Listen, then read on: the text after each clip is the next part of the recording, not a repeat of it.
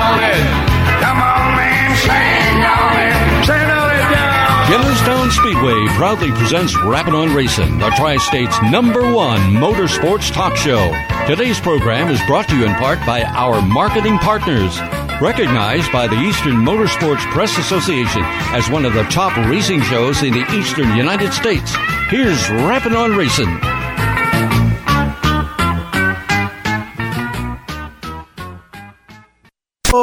Jose, can you see by the dawn's early light what so proudly we hailed at the twilight's last gleaming, whose broad stripes and bright stars through the perilous fight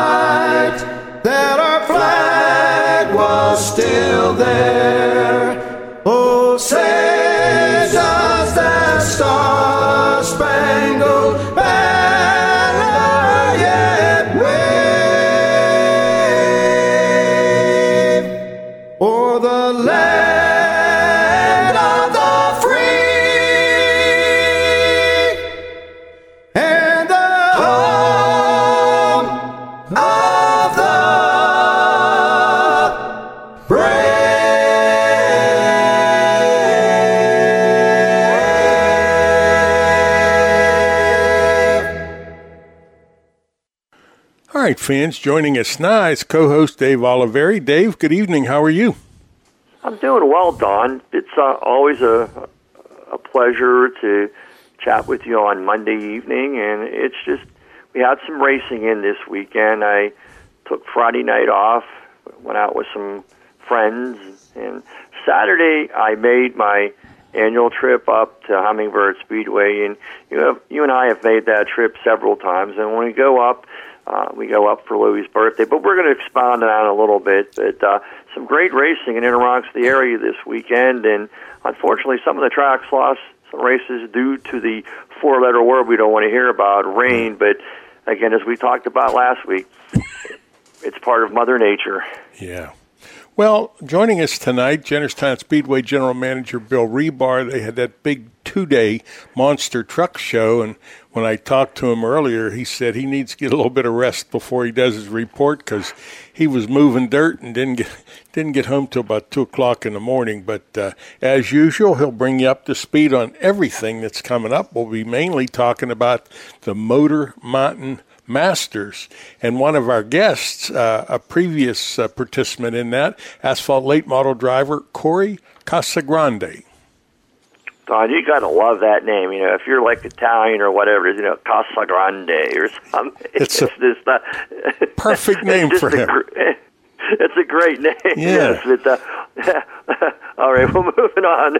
Other than Corey Casagrande, uh, the Lernerville late model winner in the Rush late models was Daryl Charlier. Boy, We have a report. That was a good race. Oh my gosh, that was a good race. Yeah, we got a victory lane interview with him. Um, Uh, then we also have a report from Pennsylvania Motor Speedway with Tyler Harris. And Don, Tyler did a yeoman's job. Uh, I think he, he's going to do the report, but I, you know, he came down with some, some some situations where he wasn't able to be at the racetrack, and uh, longtime announcer Jim Zufall filled in, and Tyler, I believe, watched the race through Lernerville TV, and I'm sure his report's going to become based off of that. well, you know, Jim and Tyler, they- they're like a tag team. They work together so good, whether they're in the same location or, or they're standing beside each other. That's just a, a dynamic duo, we'll say. You know, hey, uh, you got um, Kenny Schaefer, the 2021 track champion at Hummingbird, took a chance to uh, talk to you. Really nice guy. Some of your thoughts on his interview?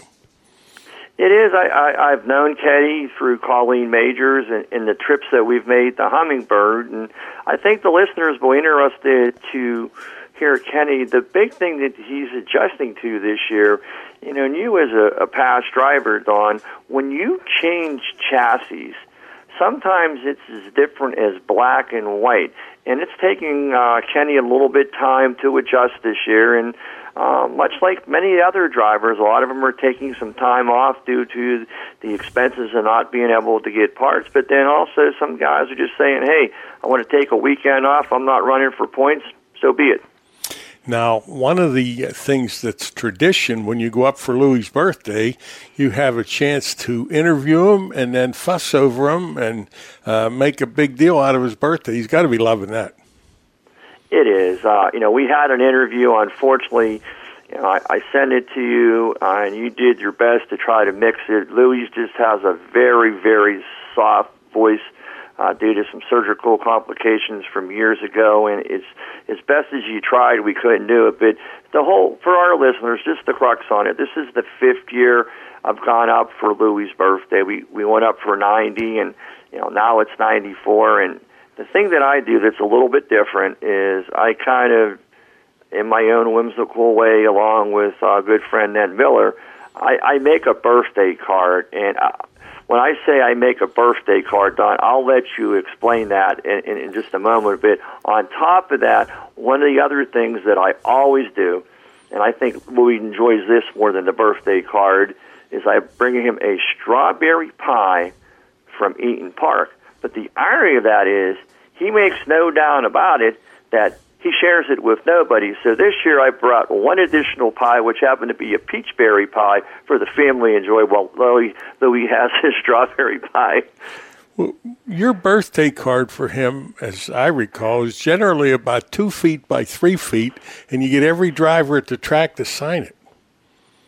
I do. This year was a little tough because he's like stealth on that golf cart. So uh, this year, and if you if people go to my Facebook page, you'll see a, a picture of the card. We did it shortly after the national anthem. That was fan appreciation night there, and it was just uh, for myself and the Culture ground family and all and all the people there. I think the biggest things that people will take away from Louis is Don. It, it's kind of reminisces when I first started to you know, to hang around you, you can't go two feet. Don, Don, Don, Don. well, that's with Louis, and it, it's Yeah. just but the amazing part is the love for that man is not only by myself, but you know his family, and, and generally, if you've been there, the fans truly love Louis.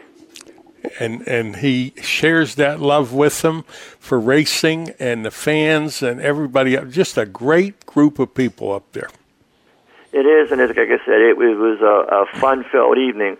We also have a nice interview with Logan Roberson, the Rush late model point leader.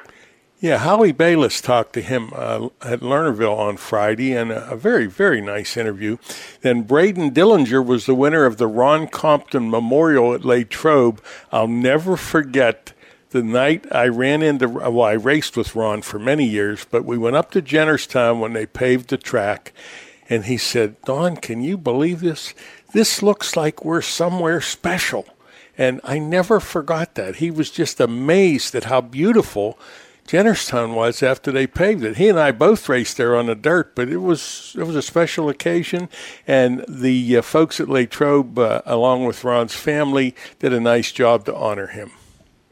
It's always, I mean, some of our young people don't know our, our past legends and our heroes. And, you know, when we had the Herb Scott Memorial and you have the Jook George Memorial, maybe these youngsters never knew who these gentlemen were, but to carry that tradition and then for you to be able to tell a story or to say, hey, I raced against him, it may not be something that someone that's 21 years of old, but to Don Gamble and the people that watched uh, Ron race, I'm sure it was a very special moment. But you know, speaking of special moments, we have an interview with Curtis Bish, the winner of the ten thousand dollar Penn Ohio race at Sharon Speedway, Don.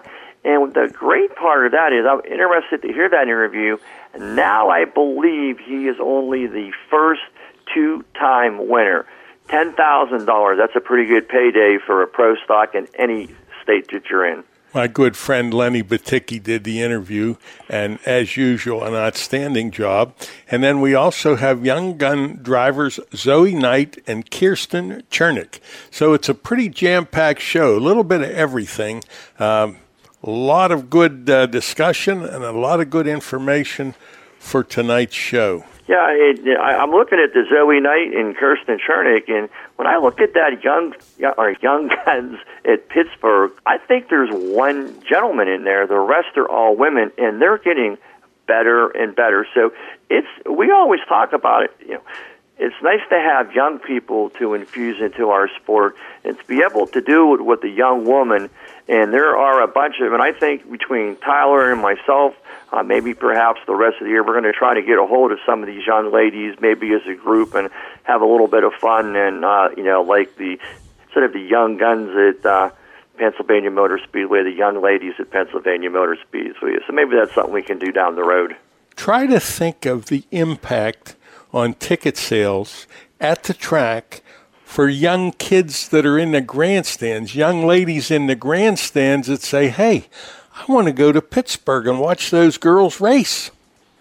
Yeah, there there is that. I mean, we have you know Lauren Butler was always and it still is a fan favorite uh, at Jennerstown Speedway. And then you know you talk about this, and then in the past there's you know the Kriegage sisters, Chelsea and Jessica, and it's this isn't a sport for little boys and little men. It, it's there's many things that you can do, and, and you watch as these ladies grow up, and uh, and you know you take into you know where Travis is in NASCAR. There are a lot of engineers that have gone on it, and they're the crew chiefs. I wouldn't say the crew chiefs, but the car chiefs or the car engineers are, are women. Don. That's correct. There's one at Penske. She's very good. Um, any closing thoughts? Because we're coming up on a commercial.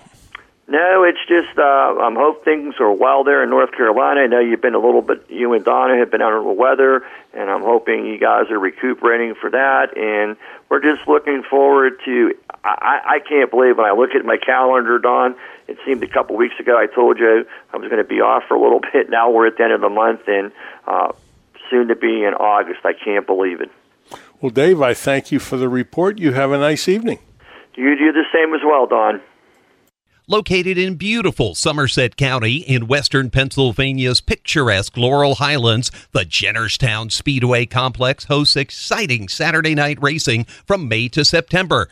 Come see daring drivers compete in late models, modifieds, pro stock, street stocks, chargers, and the Fast and Furious Fours. Special events include the Motor Mountain Masters, NASCAR Whelen Modifieds, ISMA sanctioned Super Modifieds, the Super Cup Stock Car Series, and Enduro races. The Jennerstown Speedway Complex takes great pride in providing fun, affordable family entertainment.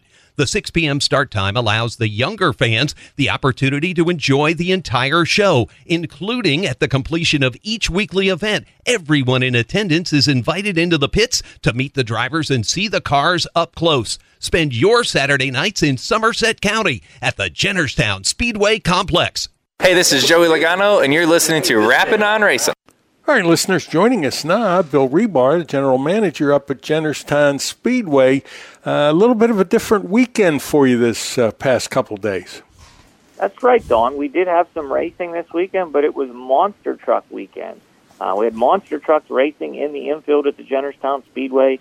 The All Star Monster Truck Tour makes its annual visit for a two day show. Uh, we have a show Friday and a show again Saturday had six trucks on the property, and they put on a great show. Uh, Mother Nature wasn't quite as big of a fan as uh, of monster trucks as she seems to be of racing. We did get some unexpected rain on Saturday. Uh, you know, it's pretty funny, Don. They go all week and don't call for any chance of rain. You wake up Saturday morning and they're calling for rain, and it did.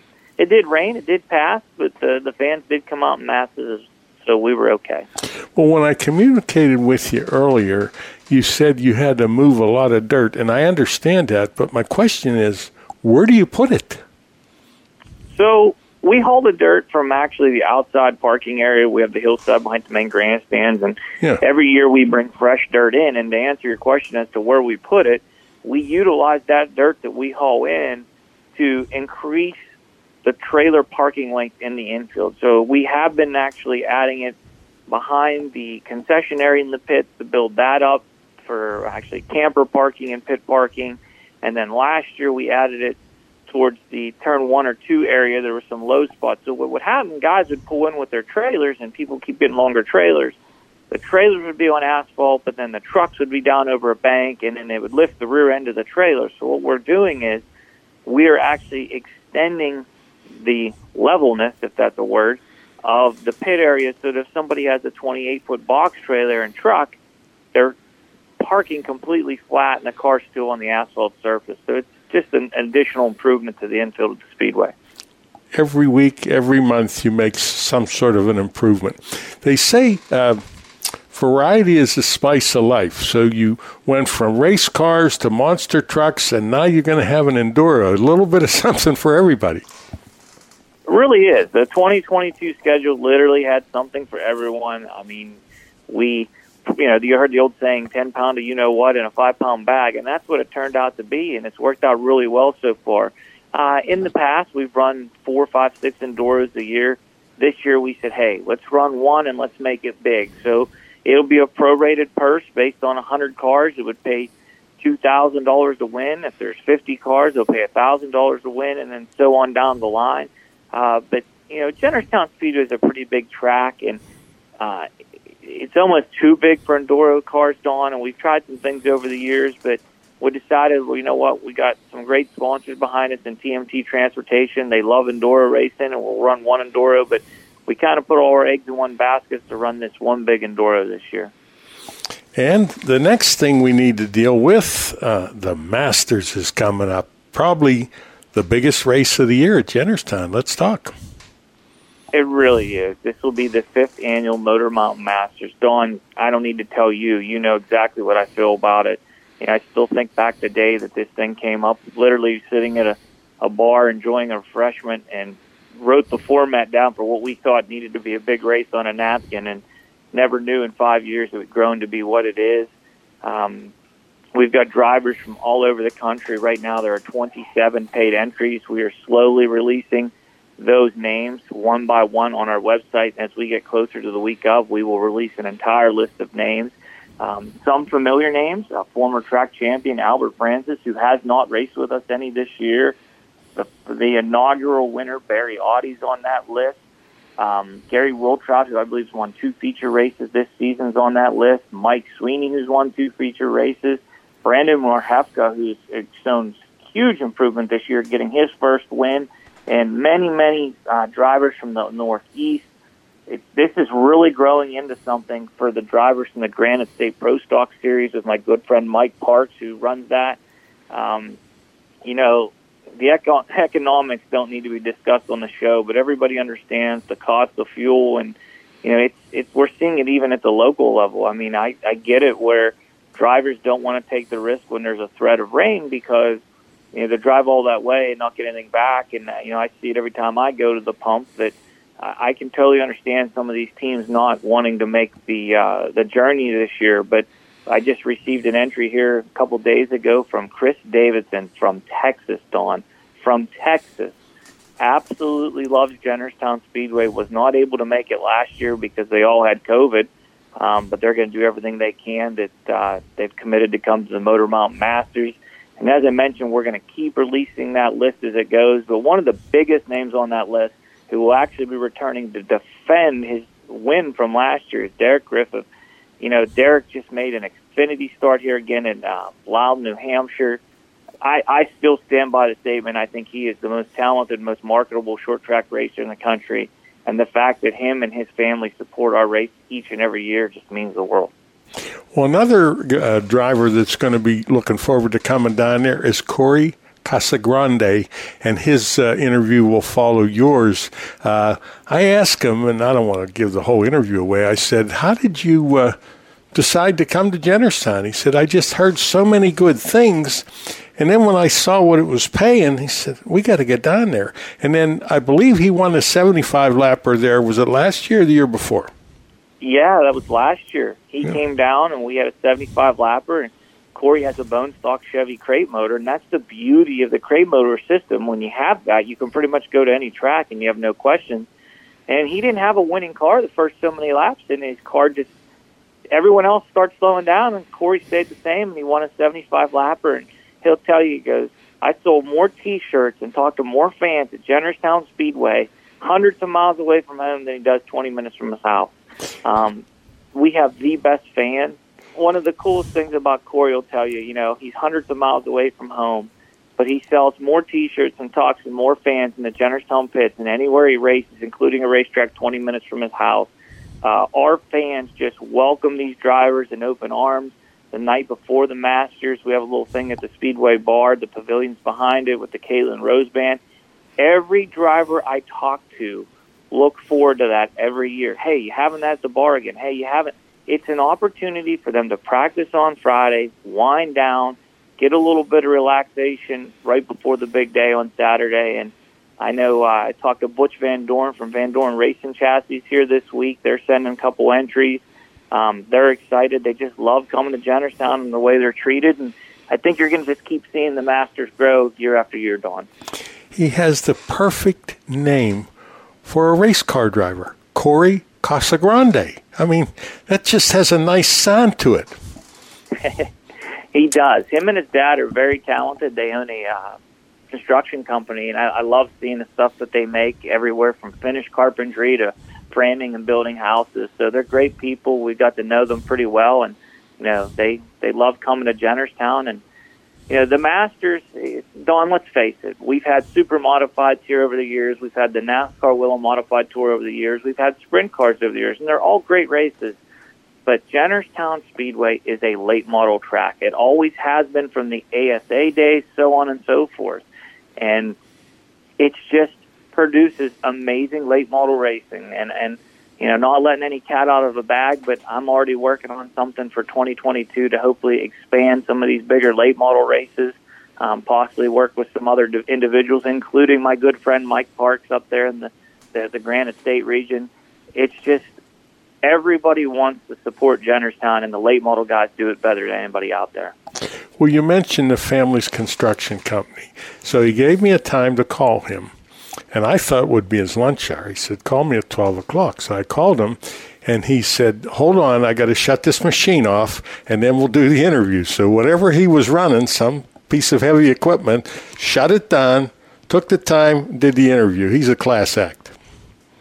That's right, Don. You know, always got to make time for Don Gamble and rapping on racing. on that note, we'll wrap it up. Bill, I want to thank you, and I can't wait to see the Masters. It's just going to be hey, brilliant. And that's one of the things we got to mention. Really big excitement here just this past week. Um, very good friend and friend of yours as well Lenny Baticki. You actually made the introduction for me several years ago.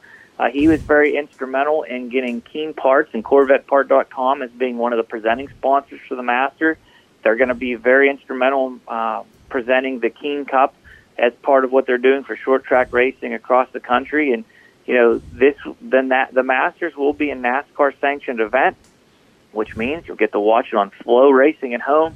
Tony Stevens, Lenny Baticki, Mark Garrow, and the gang will be calling the shots. So it'll be produced by Tony and his gang, but it will air on FloRacing once again this year. Outstanding, Bill. I thank you. You have a nice evening. Thanks, Don, and thank you for everything you do for racing. This portion of today's program is brought to you in part by Curtis Power Solutions. I want to tell you a little bit about Area Auto Racing News. Nice uh, newspaper. It covers a lot of good stuff. Some of the writers Dave Moody, Ernie Saxton, Walt Weimer, Chuck Bollinger, Dave Dragovich, just to name a few.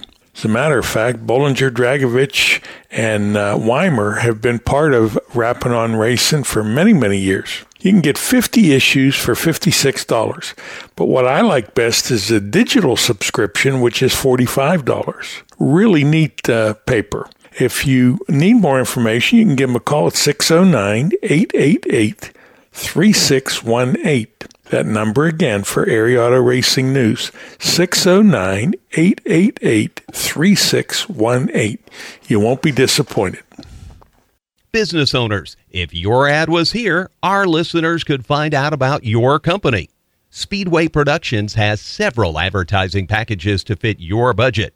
Rapping on Racing airs live Mondays, 6 p.m. to 8 p.m. at iTunes, TuneIn Radio, Stitcher, rappingonracing.com, or Hulu Television.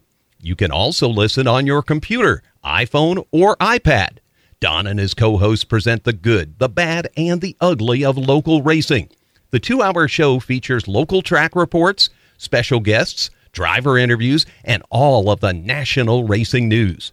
Check out the show and let us know if you are interested in becoming a marketing partner.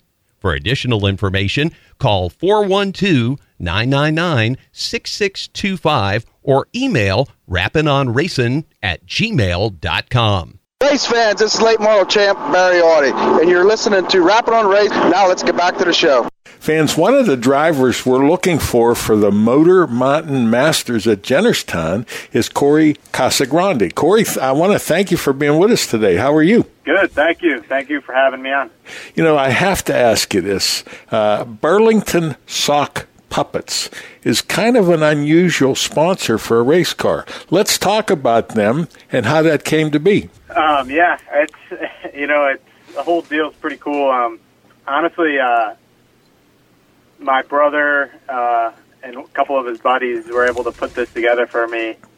Um, but uh, it kind of all really started with just saying something on Twitter uh, to him about us coming down and racing Hickory uh, back in March, and uh, we kind of just we got talking. We had a we had a Zoom meeting shortly after, and we put something together to you know just uh, get them involved in the sport, uh, which is which which is really cool.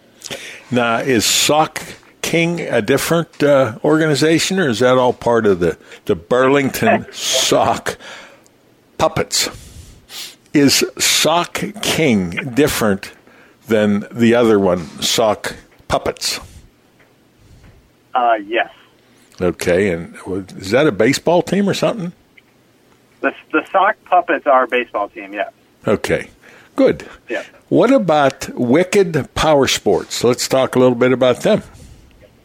Yeah, Wicked Power Sports uh, has been a company uh, involved in my hometown uh, for a while, and they've uh, they've been big supporters of mine uh, throughout my racing career. Uh, you know, they're a CF Moto dealership, Yamaha Power Sports dealership, and uh, a lot of side by side trailers, every, everything like that in my hometown of Stafford. Um, and they, you know, they sell to people all over. So uh, when we first started working together, it was good because I was traveling a lot throughout New England, and you know, people were traveling there to to buy stuff because they gave best prices around, and uh, so that's that's really cool about them. They've been with me for a long time, and uh, hopefully we continue to grow that relationship uh, over the next few years as well. And another marketing partner you have is Chalu Performance. Tell me about them. Yeah, Chalu is a, uh, a high performance race shop.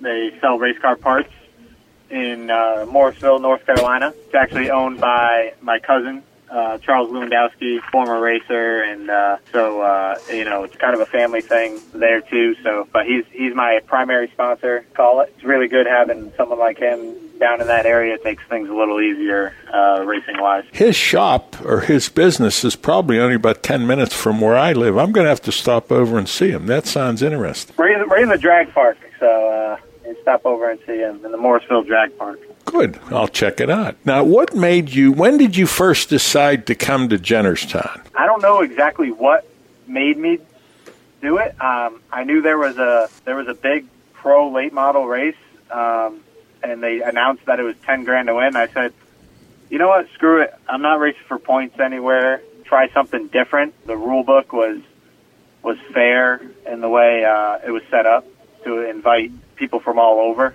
Uh, you know, wherever you were in the country, if you had a pro late model, they could work with your rules and uh, get you comp- in a competitive way. And that's kind of how it all started. And first time I went down there, I just I, I really fell in love with the place, uh, the people.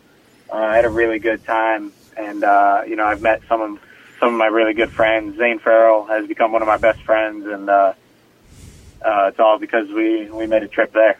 Billy Rebar and the owners of the Speedway, they go out of their way, along with the staff, to make you feel very welcome, and it's almost like you've been a lifelong friend once you pull in there. Oh yeah, absolutely. I, I, I felt that way right away. You know, Billy came over multiple times that weekend that we first raced there, and and uh, made sure that everything was going all right with us. And you know, if there was any problems, let him know, and you know, and they'll work with us with whatever we got to do. It, it was it's just been a good feeling to uh, you know be welcomed. Sometimes you know uh, it goes a long way. And that good feeling even got better last year. Did you win the race last year? We we won uh, the 75 lapper uh, before the uh, uh, about a month before the uh, Masters race, uh, the little tune-up race. So, Yeah, cool. but uh, hopefully we're we're aiming for that 10 grand this year. That'd be good. Now you live up in Stafford Springs, Connecticut, and I saw on your Facebook page it looked like the front clip of your car was gone. So apparently you were in an accident and you're getting a new clip. What kind of chassis do you run?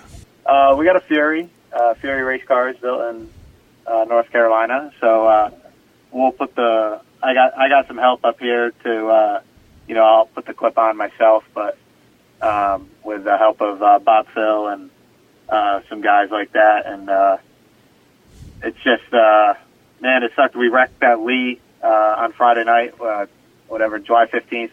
You know, it was only on lap five. It was just kind of a tough deal. You know, it was no one no one's fault probably but my own, but you know, it wrecked the car pretty good and I got luckily I got some some great crew guys that uh, came over Saturday and Sunday. We had the thing stripped and ready to go uh, yesterday to the chassis shop. Sounds good. Like a lot of the drivers, you started out in the go karts when you were 12 years old. How many years were you in the karts? I ran go karts until I was uh, until I was 15, and then when I as soon as I turned 16, I started racing street stocks at Stafford.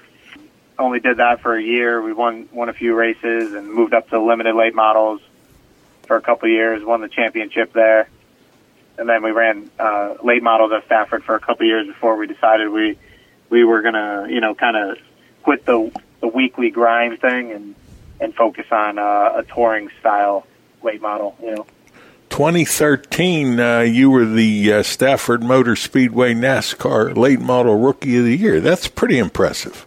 Yeah, it was it was fun because uh, you know th- there was a lot of competitive drivers, you know, like Keith Rocco and and uh, Woody Pitkat in that division back then, and uh, uh, you know it was definitely a uh, tough. It was, it was a good start for me. Uh, it was a, a way to ring in some some tough competitors and uh, learn how to race. So I had a lot of fun, and uh, sometimes it's just not. You know, sometimes you just got to branch off and do something different, which is why we stopped racing weekly and uh, I think it's it's worked out for the best. You know, uh, I have a lot of fun traveling around. Fans, if you're just joining us, we're talking to Corey Casagrande, one of the drivers going to be coming in for the Motor Mountain Masters.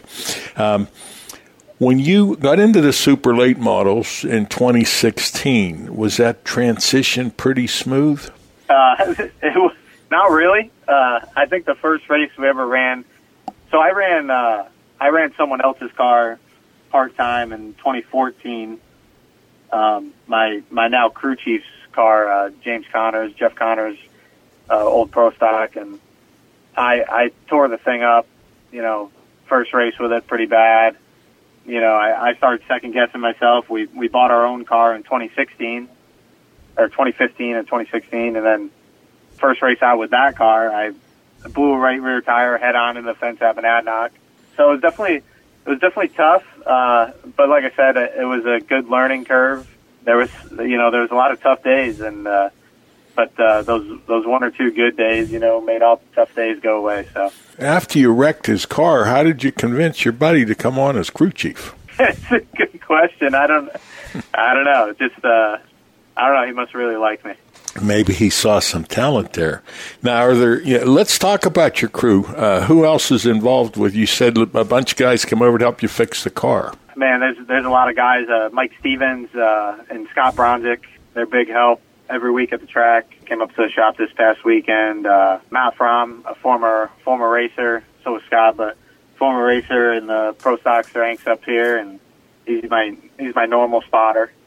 Um, I got a different spotter for for Jennerstown coming up because he's at a wedding. Keith Lord, a good close friend of mine, he spots for a lot of guys. So, and then uh, obviously my my dad and uh, Mark Nephew. Uh, you know, that's kind of our base crew there. And James Connors obviously is the crew chief. He dedicates a lot of his time and uh, his brain to to my team. So I really appreciate him, and uh, he, he's the one who calls the shots every week. So It's a beautiful car. Uh, how'd you pick your number?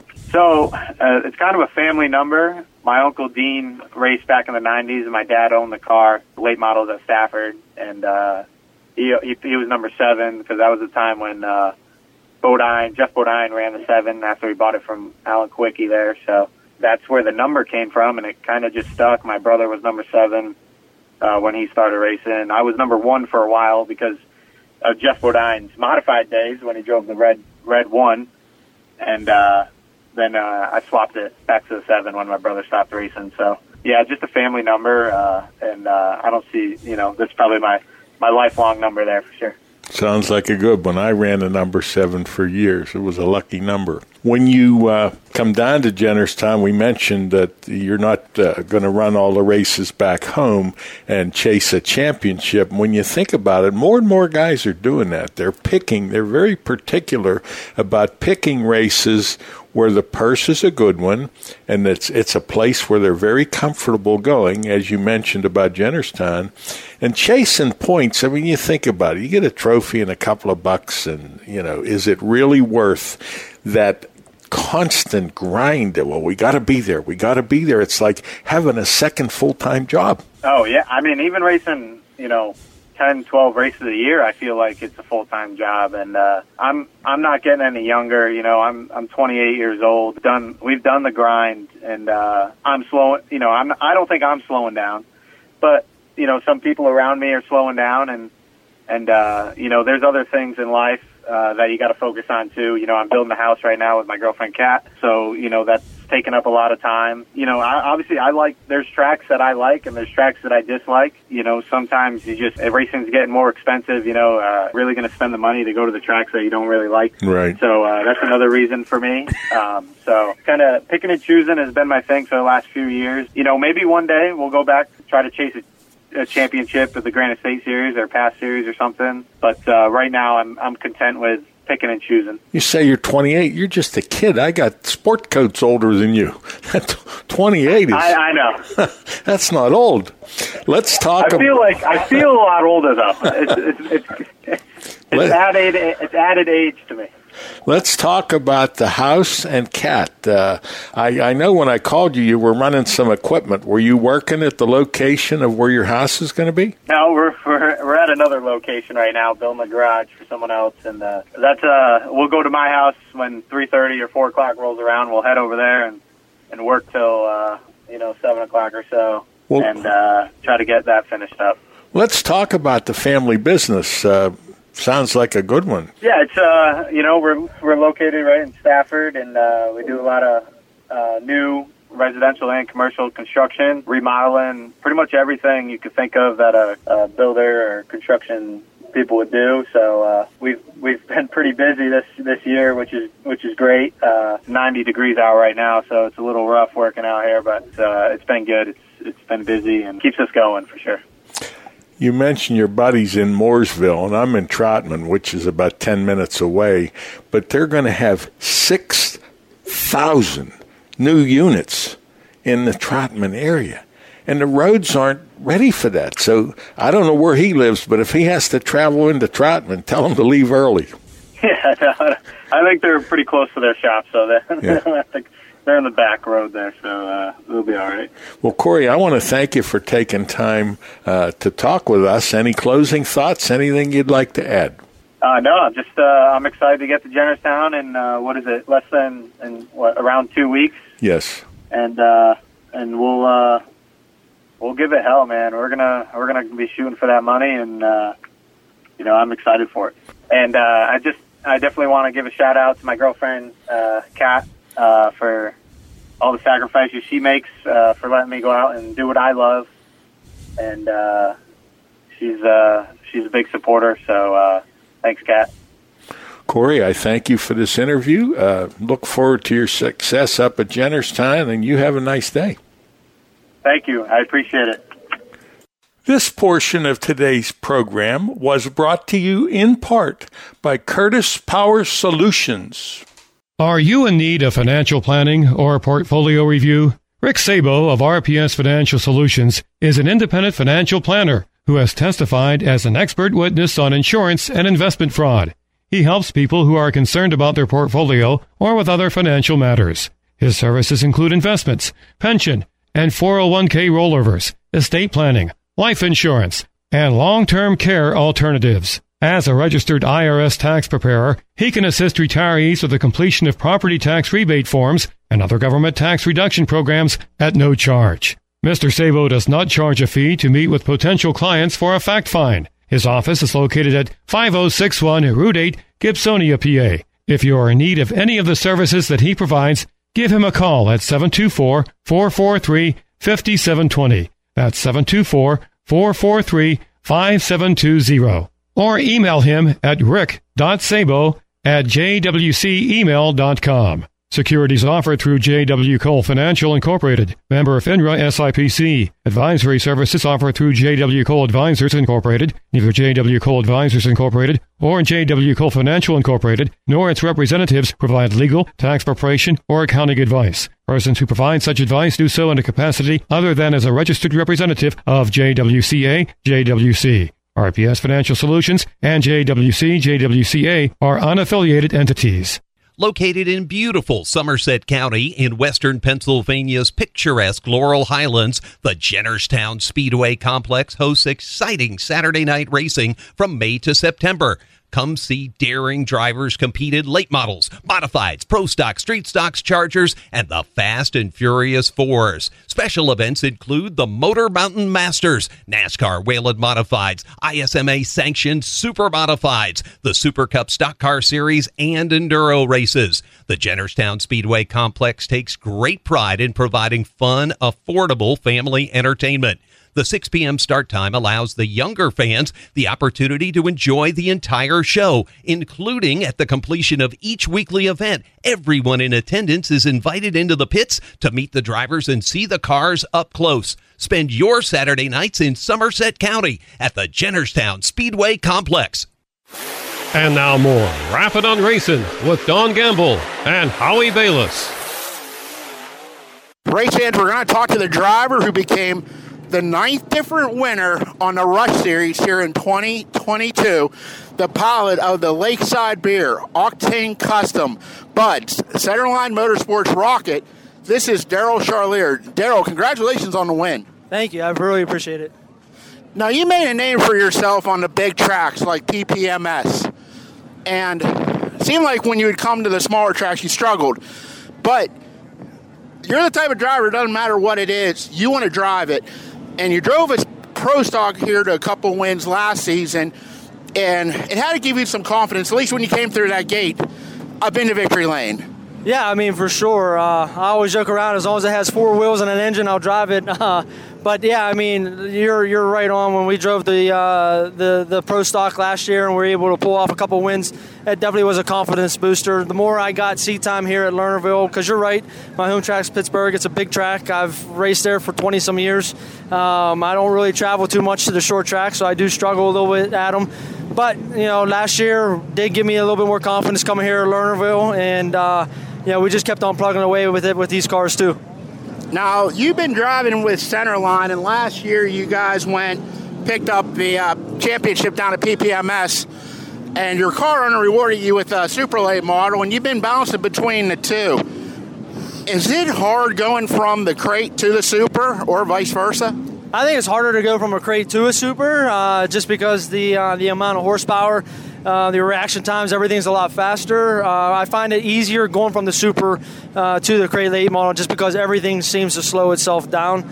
Um, so, you know, we were hoping to get the super out a little bit more. Um, you know, we had plans of running a full schedule this year, but you know, with the economy and, and business at Three Rivers Karting and, and Brad uh, taken on a couple other businesses as well. It's been a little bit hard for us to uh, man those three cars, but uh, you know we're trying to get out as much as possible in both cars. And you mentioned Three Rivers Karting, and you guys have been busy down there.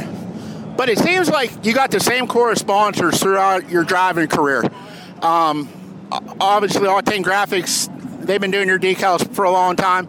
Um, Buds my God, they've been sponsoring you what, probably over 10 years. Yeah, Buds for sure. I mean, Jesse, he's been doing my cars for probably 10, 15 years at Octane Graphics. I, I don't know if I, I wouldn't go to anybody else. Uh, he does a great job. And then, uh, you know, yeah, you're right. Buds, Buds has been around for a long time. I also got to drive for Buds for, for a little bit too. And, uh, you know, that was a discussion that me and him had over the off season with Brad on, you know, what's going to take it to the next level. So, you know, me and Bud end up going on with Brad and, and, and working with him with this deal. How satisfying is it you, to get your first win of the year on the tour here at Lernerville? Uh, man, I don't think you know, other than maybe winning a tour race at Pittsburgh, I don't think anything else uh, beats it. Uh, especially for it not being a track that uh, I race a lot at. So um, anytime I can travel away from Pittsburgh and pull away a win, I'm extremely happy about it. What does the rest of the year hold for you? Are you going to try to do the rest of the tour, or uh, want to go back and get geared up? You got the big Joke George coming up in a couple weeks down at PPMS. Yeah, for sure. Like I know next uh, tomorrow is Tyler, and I really love racing at Tyler. But um, I got some stuff I got to figure out on this car for Pittsburgh. Um, so we're gonna head to Pittsburgh tomorrow and get ready for that Joke race because me and the Joke family go way back. Uh, you know that's an important race to me, and, and I would love to come in with a win on that race. Well, Daryl, you got the weekend off to a great start. Congratulations, first tour win of the year, and I'm sure uh, the Centerline Motorsports team's going to be having a hell of a party tonight. Yeah, thanks, Howie. I appreciate it. Thank you. This portion of tonight's program is brought to you by Zarin Truck and Automotive. Pittsburgh's Pennsylvania Motor Speedway returns for its 43rd racing season in 2022 with a jam-packed weekly racing schedule. It all kicks off on Saturday, April 23rd, featuring our five weekly racing divisions, the Rush Late Models, the Penn Ohio Pro Stocks, the Hobby Stocks, the Open Four Cylinders, and the Young Guns. Throughout the season, PPMS will host several can't-miss special events, including the 34th annual Lucas Oil Late Model Dirt Series Pittsburgher 100, as well as three Rush Late Model Touring Series events, the Herb Scott Memorial, the Joke George Steel City Classic, and the two night Bill Hendren Memorial. Other special events include the Falcone Automotive 410 Outlaw Sprint Series, the Boss Wingless Sprint Car Series, the Penn Ohio Pro Stock Series Ed LeBoon Memorial, the Red Miley Rumble, the Thunder on the Dirt Vintage Modifieds, the Hobby Stock Invitational, and more. For our full schedule and all track information, check out ppms.com and be sure to stay up to date by following us on Facebook by searching Pittsburgh's Pennsylvania Motor Speedway and on Twitter at PA Motor Speedway every day when they open the doors at Zarin Truck and Automotive in South Heights, Pennsylvania. Their goal is to provide great customer service by offering affordable automotive and truck repair service performed by highly trained technicians at the highest industry standard. By implementing the latest diagnostic equipment and computerized repair manuals, you can rest assured that your vehicle will be repaired to factory specifications for your specific car or truck. At Zarin Truck and Automotive, they believe in honest repairs and will demonstrate that fully by explaining the repair or service you are receiving, and they'll give you an estimate or quote before work is performed. When you choose Zarin Truck and Automotive in South Heights, Pennsylvania, you are choosing professional automotive repair and maintenance performed by expert automotive technicians. That's Zarin Truck and Automotive in South Heights. And now, more Rapping on Racing with Don Gamble and Tyler Harris. Call the law because we stole one from Mother Nature this past Saturday night, July the 23rd at Pittsburgh's Pennsylvania Motor Speedway. Several drivers took advantage of it to collect career first victories. Seven divisions of racing were on hand, with the first heat race starting just after 9 p.m., and the last checkered flag flew about 10 minutes before midnight. A special thanks to former track announcer and Rapping on Racing reporter Jim Zufall, as well as Luke Yost for filling in for me in my absence. The Buckeye Outlaw Sprint Series, presented by Falcone Moon Township Automotive, took the Dirt's Monster Half Mile for a 25 lap feature event. 17 cars checked in for duty, and Ricky Lewis kicked things off by breaking his own track record from last season by nearly one full second. Next up were two heat races where Parker Fredrickson would win heat race number one and Isaac Chappell took heat race number two. Come feature time, the traditional non-wing 410 sprint cars had a first-time series winner emerge in Kokomo, Indiana's Parker Fredrickson. Fredrickson, who struggled at Lernerville Speedway the night prior, had zero problems at Pittsburgh on Saturday as he led every single lap. Megan Miller met with Parker in Victory Lane to briefly discuss his win. Parker, your first career MPD Racing Boss Friends feature win at Pittsburgh Motor Speedway, a monster half mile with your wife and your baby girl here. How special is that? No, it's awesome. Uh, actually, we won one a couple weeks ago, and uh, they couldn't be here, so it's awesome to come out here and uh, get this win. We uh, we didn't do so hot last night, and uh, we regrouped and uh, kicked ass. Parker, were you relieved or nervous? Because I know here at Pittsburgh you carry so much speed and you come up on those lap cars, and it's scary. I mean, passing with those closing speeds and everything, were you relieved or nervous whenever those cautions came out for you, knowing that gave you a chance at clean air, but also knowing that gave Chappell and Lewis a chance to pass you on those restarts? Uh, yeah, that uh, it, track wasn't very uh, wide, so yeah, it was a little iffy um, in lap traffic. But uh, no, I could hear him back there, and then I saw the slider, so I knew I had to protect the bottom on the restarts, and uh, I did what I what I had to do to get it. I know as a family owned team, there are so many people in your corner that makes this happen. And early in the season, you struggled with engine issues and really struggling to get out here. How many people do you have to thank for this one? Uh, Bell Maintenance, uh, my uncle Don, uh, All American Auto, Jockish Flowers, uh, and then my grandpa Bill, father-in-law Jeff, and obviously my wife and my daughter.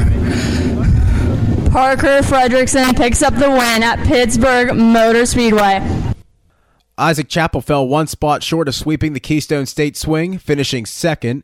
Carmen Perigo passed for third with two laps to go. The star of last year's show, Ricky Lewis, finished fourth, and Dustin Smith would round out the top five. Moving on to the Rorick Automotive Rush Dirt Late Models, preparations are beginning for the annual Juk George Steel City Classic on August the 6th, as several Touring Series drivers made their way to Imperial to get themselves ready. It was Punxsutawney's Joe Martin who bested the field, becoming the ninth different winner in 11 Rush Dirt Late Model features this season at Pittsburgh. The driver of the Tom Snyder owned 10S spoke on his win. Joe, this is your third career win at PPMS, the first since 2013. How does it feel to put it back here in Victory Lane? That just means I'm getting old. Uh, yeah, good, real good. I, I've always liked this place, and ever since I got back in a crate a couple years ago, we just, I mean, we've been decent here. We just haven't been, you know, like we used to be here. Uh, tracks, I mean, obviously a lot different tonight, but uh, we learned how to go in this stuff. So, uh, yeah, it was a success. So we assume you're here for the Juk George in two weeks. Is this car ready to rock for 50 laps? Yeah, if it rains all day again, you know, we didn't really learn that much tonight just because it'll be completely different, or it could rain that day. So, you know, you, you put it in your notebook, everything, every condition, every time I'm on the track, we learn something. So, uh, the more you can race, the, the more you learn. Anybody you want to thank special to to help this uh, deal all work out? Yeah, Tom. I mean, Tom runs a great team. Tom Snyder. I I mean, we take it for granted. I don't thank him enough. Uh, you know, everything from ordering parts and getting everything we need well in advance. We have multiples of everything. I, I really couldn't be any more blessed. How about the sponsors on this car? It's a it's a pretty nice, cool blue and black paint job. Who all helps with this? Yeah, Tom, Tom, uh, T and D Performance, Tough Nuts, Kevin Martin Trucking, Zach Brink at Weather Capital Sales, uh, Motorsports, and uh, Integra.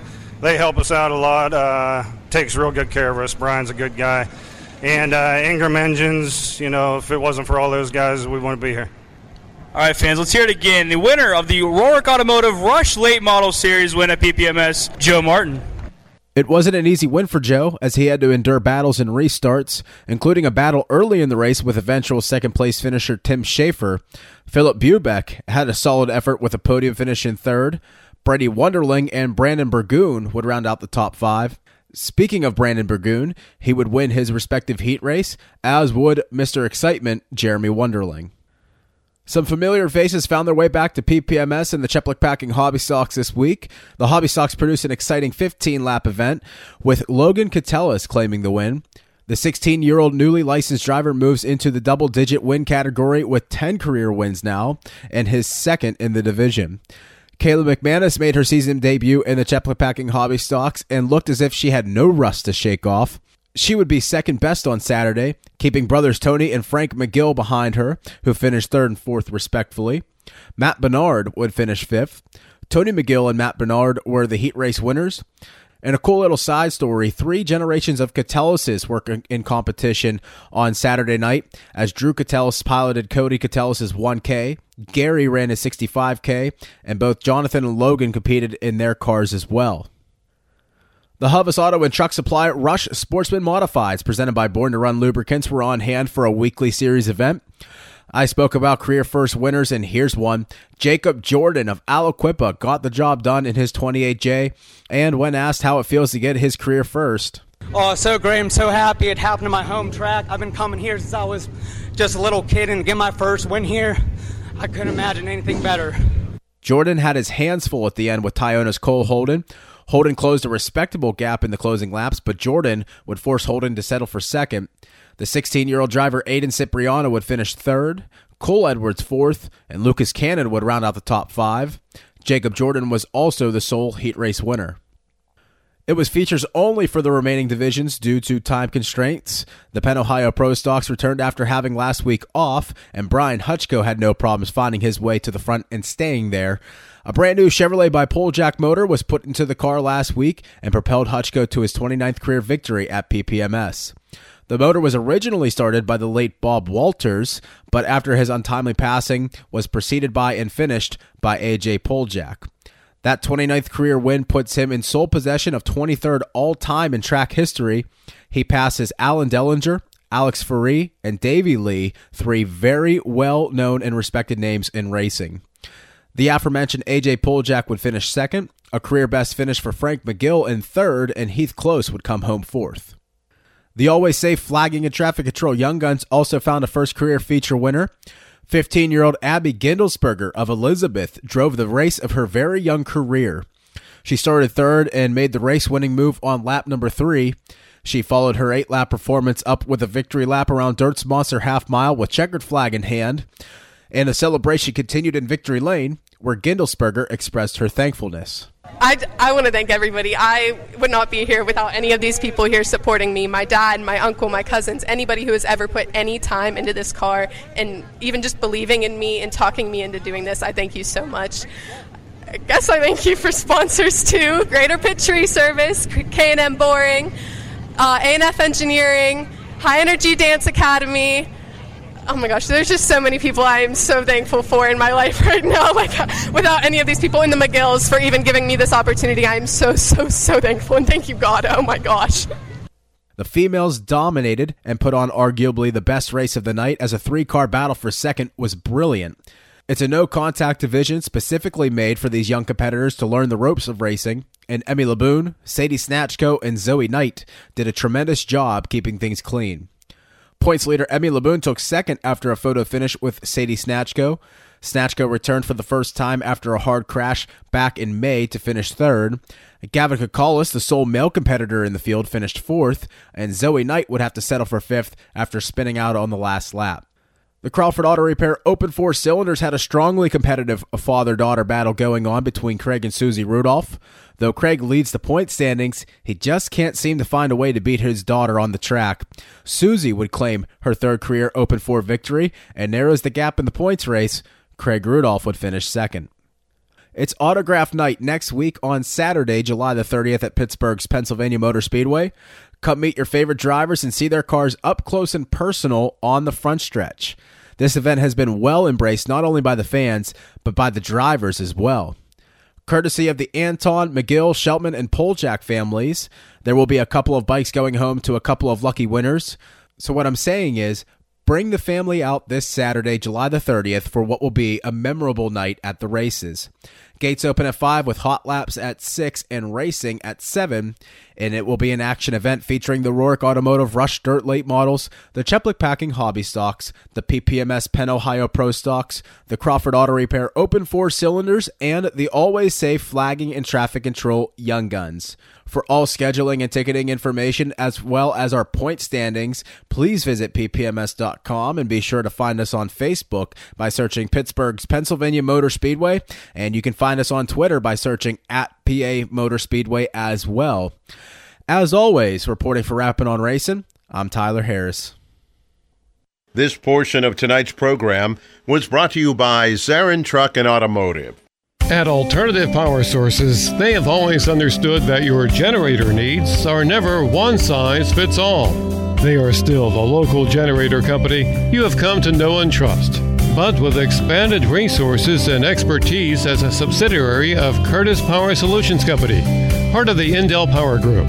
As a Curtis Power Solutions Company, they offer quality brands such as MTU, Kohler, Southeastern Power Products, and Yamaha generators. They bring more experience for working on complex projects such as engineering and design services for data centers and healthcare facilities.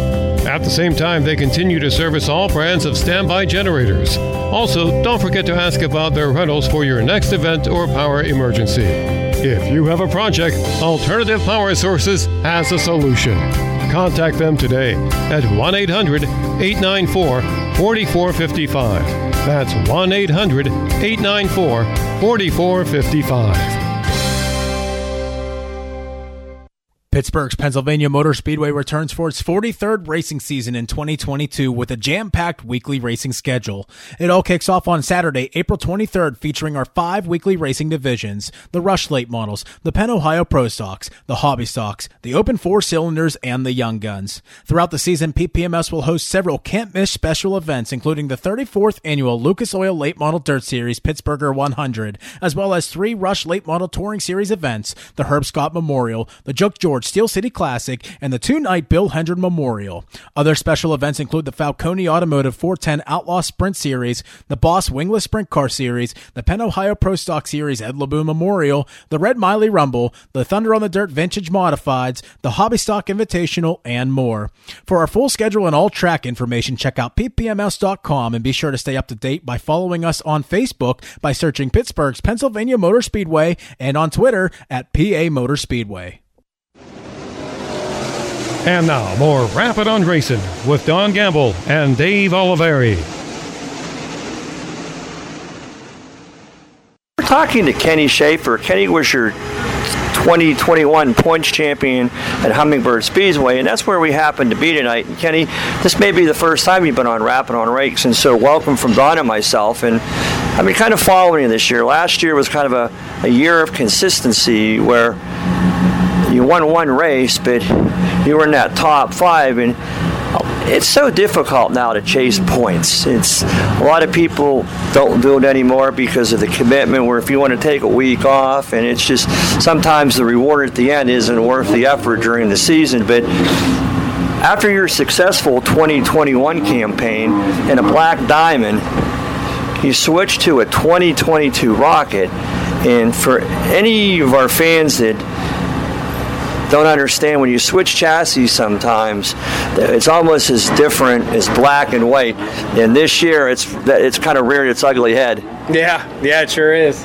Yeah, we're trying some uh, some different stuff. Um, a little bit different setup, I guess, than what we were used to running with that Black Diamond car. It's just uh, I really never had to touch that car much, and uh, you know we're uh, we're making some gains on it. I guess. I mean, we're we're gonna try something new this week. Um, just trying to get comfortable. I, I guess I can't find a good baseline setup that that I like, um, but we're getting there. Um, just not really running every week this this year. We're uh, bouncing around, kind of hitting here or there, trying to learn some stuff. Just if, if we don't want to race, we don't have to race. We uh, we can we can stay at home or take off and and do whatever. So uh, just you know, this year's been tough with work. You know, we can't find any help, and uh, you know, Fridays makes it hard to race Fridays, and uh, so we just kind of hang around home Saturdays for Hummingbird and or Marion Center, you know, wherever. But uh, like uh, a couple weeks ago, we went up to Eriez. Never been there before. that was Um, probably an experience yeah, yeah, it was. Uh, we we probably should have started the night uh, where we ended the night. Um, to be honest, we were just behind qualifying. We were. I mean, everybody was really close. I think there was 34, 35 cars there, but um, yeah, we were. I don't know, 30th. I think starting off the night, and we were only. You know, we were within half a second. So I mean, it was pretty close, but. Um, we're getting there. We're hopefully, uh, you know, last week we went uh, ninth to second. I mean, dodged some uh, bullets out there, but we're getting there. I think I think we're we're gaining on it. So Well, Eriez is definitely. I mean, it's size-wise, it's just slightly bigger than here at Hummingbird, but just your entries in one and two, then three and four is just completely. Uh, you want to say, if your car is set to run the middle, that's good, but it, it, it's high side is tough, and it's just. You almost got a dime in the corner coming off of three and four. But then a couple weeks ago, you said you, you've been venturing out, and we saw you up at Lernerville. And normally, I see you at Lernerville. You're just at Lernerville as a spectator, Yeah. but you had the car out there, and it's just that's another track. It's until you race it, and there's some tracks around the area, Lernerville, Pennsylvania Motor Speedway. You can be so good one week, and then you could wash the car and say, "Okay, I, I'm not even going to really touch this." Then the next week, just the way the track prep with temperatures and you're so far out to lunch after the heat race or hot laps, you're thinking, "Oh my gosh, where am I going to go?" Then on top of that, your notebook has to be on page one or two with the rocket, and it's nice to be able to go and talk like down in, in uh, down around the Pittsburgh area. We have a lot of guys driving rockets up here. They're not they're rockets, but they might not be so new, and to gather that information is just a little bit difficult. Yeah, sure is. Yeah, Lernerville was uh, an experience. We we tried that last year in the Black Diamond for the Stampede. We didn't get to make very many laps. Um, we went down there this year. Um, I have the smaller of the two engines I have in. Um, the other one's quite not not done yet, so uh, I think we probably needed a little bit more. Um, we did all right. I, I mean, I, I wasn't real comfortable in three and four trying to run the top, so I had to. I mean, Flinter got by me, and I had to kind of see how to enter three. I guess um, it was kind of streaking there in, in three and four, so you kind of had to slide up and hit the cushion. But uh, one and two was, you know, hammer down. It was wet, and then the backstretch started, you know, getting a little blown off. So. Um, it's uh, definitely different down there. We definitely didn't tighten up enough. Um, probably went with the wrong tire choice, and we went pretty much to the back. So um, I think we got a little bit of uh, an idea what to do next time. But those are all learning curves. I mean, I watched you that particular night, and when you, if you hit the cushion well coming in three and four, you can launch. But if you get that right rear, and I watched you in the heat race, you just get it over the slightest bit. That wall's looking awful close. Yeah, it sure is. I uh, at the second to last lap there, I actually hit it just about, about perfect for what I, what I thought. And then uh, the last lap coming to the checker in the heat race, I, I got the right front over and and uh, dropped back there. But just uh, lack of experience there. And like I said, I'm just not. Uh, I'm real comfortable with this car yet. It's not where where I want it to be, I guess. But um, just we're getting there. We're gaining on it. So. Paul Cott seems to have been the hot shoe this year. Now he's local. You know, as, lot, as good as consistent you were last year, he's had that this year. Not only consistencies, but win. But again, sometimes the second place. You know, we always say second place is the first loser. You gain something for that, so you can take what you had last week. Now tonight we have heavy temperatures, high temperatures again, and Hummingbird does a great job of keeping the track moist. And probably depending upon where you guys are going to race this evening, what what position is going to determine you know what you're going to do for your setup. Yeah, it sure it sure does. Uh, it's uh, been getting a little drier here, uh, obviously because of the weather this year. But uh, we've, like I said, we finished second uh, a couple times there. Um, we're we're gaining on it. I think tonight uh, might be uh, might be our night. I mean, uh, I think we, we changed some stuff around, quite a bit of stuff around, and I think uh, it's going to help us better when it blows off there some. So hopefully it actually does, so we can we can try it out and see if it works. But um, yeah, it's uh, track's fun. It's been racy. I mean, it's last week everybody was on the top or should have been on the top. I mean, I didn't get onto the top till there till probably I don't know 15 laps in, and I finally could start making some ground. I mean, I was all the way back in 12th at, at one point there, but uh, a couple red flags and a bunch of cautions. We we were able to string out there a little bit, and I was able to actually start passing up top there a little bit. So uh, Paul, he's been uh, he's been on fire. I mean, he's uh, he's hard to beat here. He's been hard to beat here for years. Um, he's really good on the bottom. And the bottom here traditionally is where everybody wants to run. If you can, as tight as these, this track is, to go to the bottom and be able to get bite and launch off the turns is, is such an advantage because the tops at any track's the quick side around, but if you make a mistake, yeah, it, yeah. you're into the guardrail. Yeah, definitely. Uh, on the bottom here, Paul can he can ride right around the tires. Um, he's consistent. Um, you know, uh, we've been there. I felt like pretty comfortable a couple nights, but I just didn't have the drive that I needed. Um, just just not stuck. So. Um, you know, I've been. I've actually talked to Paul, you know, quite a bit, and we talk about setup stuff and try this, uh, this and that and whatnot. So, uh, yeah, Paul's a great guy. Uh, Fans, if you we kind of paused there for a second. I don't know if Paul, Paul Cott was trying to punk you or whatever. We had a big green spider on Kenny, and uh, we, we, we, both had to take our uh, breath there for a little bit. But Kenny, good luck this evening. And, and again, hopefully, know, we still have a six, seven weeks left in the season that you'll be able to take the number 13 XR1 rocket to victory lane. Yeah, thank you. Uh, yeah, we're definitely gonna we're gonna go back to Lernerville. Um, might try Eriez uh, in the fall there, um, and I'd like to get back to uh, Dog Hollow again too. Um, just I think I'm going to start working uh, a little bit less, taking Fridays off, so we can race a little bit more here towards the end of the year. So well, hopefully the work uh, schedule lightens up and you find some help. And uh, with gas prices the way they are right now, we see a lot of drivers taking their time to just do a hit and miss again. So again.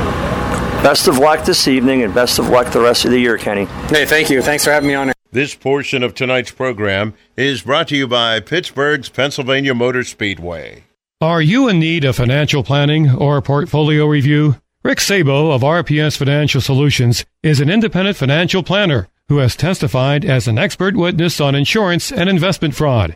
He helps people who are concerned about their portfolio or with other financial matters. His services include investments, pension, and 401k rollovers, estate planning, life insurance, and long-term care alternatives. As a registered IRS tax preparer, he can assist retirees with the completion of property tax rebate forms and other government tax reduction programs at no charge. Mr. Sabo does not charge a fee to meet with potential clients for a fact find. His office is located at 5061 Route 8, Gibsonia, PA. If you are in need of any of the services that he provides, Give him a call at 724 443 5720. That's 724 443 5720. Or email him at rick.sabo at jwcemail.com. Securities offered through J.W. Cole Financial Incorporated, member of FINRA SIPC. Advisory services offered through J.W. Cole Advisors Incorporated, neither J.W. Cole Advisors Incorporated or J.W. Cole Financial Incorporated, nor its representatives provide legal, tax preparation, or accounting advice. Persons who provide such advice do so in a capacity other than as a registered representative of JWCA, JWC. RPS Financial Solutions and JWC, JWCA are unaffiliated entities every day when they open the doors at Zarin Truck and Automotive in South Heights, Pennsylvania. Their goal is to provide great customer service by offering affordable automotive and truck repair service performed by highly trained technicians at the highest industry standard. By implementing the latest diagnostic equipment and computerized repair manuals, you can rest assured that your vehicle will be repaired to factory specifications for your specific car or truck. At Zarin Truck and Automotive, they believe in honest repairs and will demonstrate that fully by explaining the repair or service you are receiving, and they'll give you an estimate or quote before work is performed. When you choose Zarin Truck and Automotive in South Heights, Pennsylvania, you are choosing professional automotive repair and maintenance performed by expert automotive technicians. That's Zarin Truck and Automotive in South Heights. And now more Rapping on Racing with Don Gamble and Howie Bayless. Race fans, right now we're going to grab a word with the driver of the Gunners Honey. Easy Go, car number 17, the Rush Crate late model point leader. This is Logan Robinson. Logan, welcome to Lernerville Speedway. You guys made the tow up here for what, the second time this year? Yeah, that's right, second time. And a lot of drivers up in this area might not be familiar with you, but you come down from down in Virginia and you made quite a name for yourself in the crates. You've run and won with the supers, and what was it? Two years ago for 21, you decided you wanted to go and race for the money, put a crate to car together again, and been in the crates ever since. And last year, you picked up a touring championship down south. Came up back to Rush, and you're leading the touring points here, right? Yeah, it's just it's hard to get away from this crate stuff. It pays so good, and uh, they race you know twice or three times a weekend for really good money, and the championship's really good. So it's it's hard to vary away from it right now with all the prices uh, over the world now. It, it's it's tough to get away from because it pays the bills, and we're happy where we're at, and uh, it's what we can afford. And it- it's not really a step back because, like you just said, you're racing for decent purses that can keep you going up and down the road. But I know you said coming into the year you weren't you didn't want to get into the point deal, but like I said, now here we are in late July leading the rush. Are you guys on the run the rush of the series? I think so. I think that's the plan. We're kind of committed now, and we didn't really want to get into it. We just wanted to keep going as long as it kept paying the bills. That we just wanted to keep moving along, and we've done really. I think for me and my team, we've done awesome so far this year. You know, getting out and traveling, going to a lot of new places we've never been to, and I don't think we've been out of the top four or five, but once, and that's it. And so we we, we got a pretty good car, good program. Uh, you know, we set fast time tonight, so we just uh, keep tuning on her, and hopefully we can just be steady throughout the end of the year. And over the winter, you made the switch. You left your Rocket chassis, which you won a lot of races and championships with, and went with this CVR car. And you're really the only guy in the rush that I believe is running the CVR chassis, making a good name for it. But how hard was it leaving that comfort of the XR1s? It's I don't think people honestly knew how big of a change I, I took when I when I switched. I mean, I, I knew every every measurement on a rocket car. I was in them since I first ever started racing for you know six years. So when I switched, it was and it was nothing to do with I got into it with anybody or we just wanted to make a switch because I wanted to go full time crate racing. So I just I, I felt like you know me and Chip talked a few times and uh, we ended up being pretty good friends and. Uh, you know, I think it was uh, you know a good decision, which I have nothing against Mark and them. Uh, you know, we still talk actually, so you know I say hi to him, and actually my supercar is still a rocket, so uh, it just you know it's what we was comfortable with at the time, and uh, I think it was a good decision. Now you mentioned you, uh, your dad drove for the number 19 team, and basically he uh, gave up his ride so you could do some super, keep on super late model racing. You run that car from time to time, but the focus on the crate. Is it hard going between the two cars, or you really don't take them both to the same track where you got to worry about that? It's it's super hard. Uh, you know, like that Kyle Larson. I know a lot of people you know blow him up and stuff because you know just about his name, but he is. I, that right there to take what he does, do what he does is, I mean, tough. Going from sprint cars to you know late models, and you know it's crazy going even from just supers to crates. So, you know, like that guy's going from totally different cars, and it, it's it's super tough. I mean, like from the crate to the super, you just got to change the way you drive, the way you adjust on the car, and it just it's it's totally different. How hard is it on the same night? Have you had the opportunity to run them both on the same night? And you know, do you, how do you prepare yourself going from the slower horsepower to the bigger motor in the super? You know, honestly, I I think it's worse when you go from a, su- a super to a crate because you don't have the motor to rely on to get you out of problems, or if your car's not good enough. And I think crate racing is very, very underrated these days. I mean, it, these guys. I mean, the, you know, the guy running tenth tonight. You know, he can very well run really, really good. You know, in a super late model, I feel like because you know it takes a special person to run a crate car with you know only 430 horsepower, and you you've got to have a good car to run good at these shows. Definitely. Now, the last couple years, still the same team, but I can remember back when it was just you and your mom were out crate racing and your dad was out running the super. And I just think from your dad's standpoint, you know, he wanted to not throw you to the wolves. So he cut back on his race. And it says a lot. You know, basically, your parents give a lot so you can go out there and try to make a name for yourself. Absolutely, they give uh, everything they ever have and uh, everything they've got to make sure that you know, I, I've got updated motors. I've got uh, you know good cars. I've got you know. We keep going up and down the road. I mean, if it wasn't for my mom or dad, I, I wouldn't be anything. Um, you know, he dedicates his whole life to me, and he quit racing just to help me because he thought we could do something good together, and it's it's been awesome. You know, I, I really enjoy it because there's not many uh, fathers and sons out here that do it the way we do it, and uh, you know, I couldn't do it without him, and I feel like he he'd be lost without me. So it, it makes a, a good combination. Now, does your mom still have make any calls on the car, or she's retired from being your crew chief? No, Dad overturned her uh, her turn, so uh, she stays at home with the dog and watches online and uh, keeps the household down. Now, it takes a lot of money to do this. Who are some of the uh, sponsors that you have that you'd like to go ahead and thank? Uh, first off, definitely my mom and my dad, and my grandpa, and then I got to thank uh, Clary's Used Cars, uh, JC and Marcia. They uh, they keep me rolling up and down the road pretty good. Uh, Gunner's Honey, Easy Go, um, Bilstein Shocks, CVR, Chip, and Matt down there. Um, RBS Auto Sales, Hoosier Tire, Terry Welcher. Um, I just I have a ton of people on the side of my car. Uh, Napa. I'm just trying to think of all the people. Four Boys Racing, uh, all about Raps, Jason Parker. There, there's a pile of people that stand behind me, and I really do appreciate it. Now, you talk about standing behind you. Let's talk about Thug Nation. It's Logan. I'm I'm sorry. When I look at you, that's not the first thing that comes to my mind. No, that's why it grabs everybody's attention, and it, it's pretty cool because I look nothing like it, so I, I find it hilarious. Where did it come from? Uh, so back in my days of tearing a, lo- a bunch of stuff up, I ripped four roofs off one year, and it actually come from my sponsor that I didn't even have then, uh, JC and Marcia.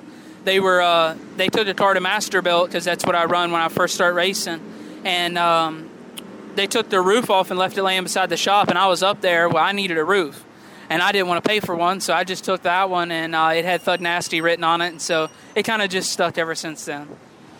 Logan, I know you want to continue to work on your car, so we will get out of your way. But I want to thank you for uh, taking time out for this interview. All right, thank you. I appreciate it.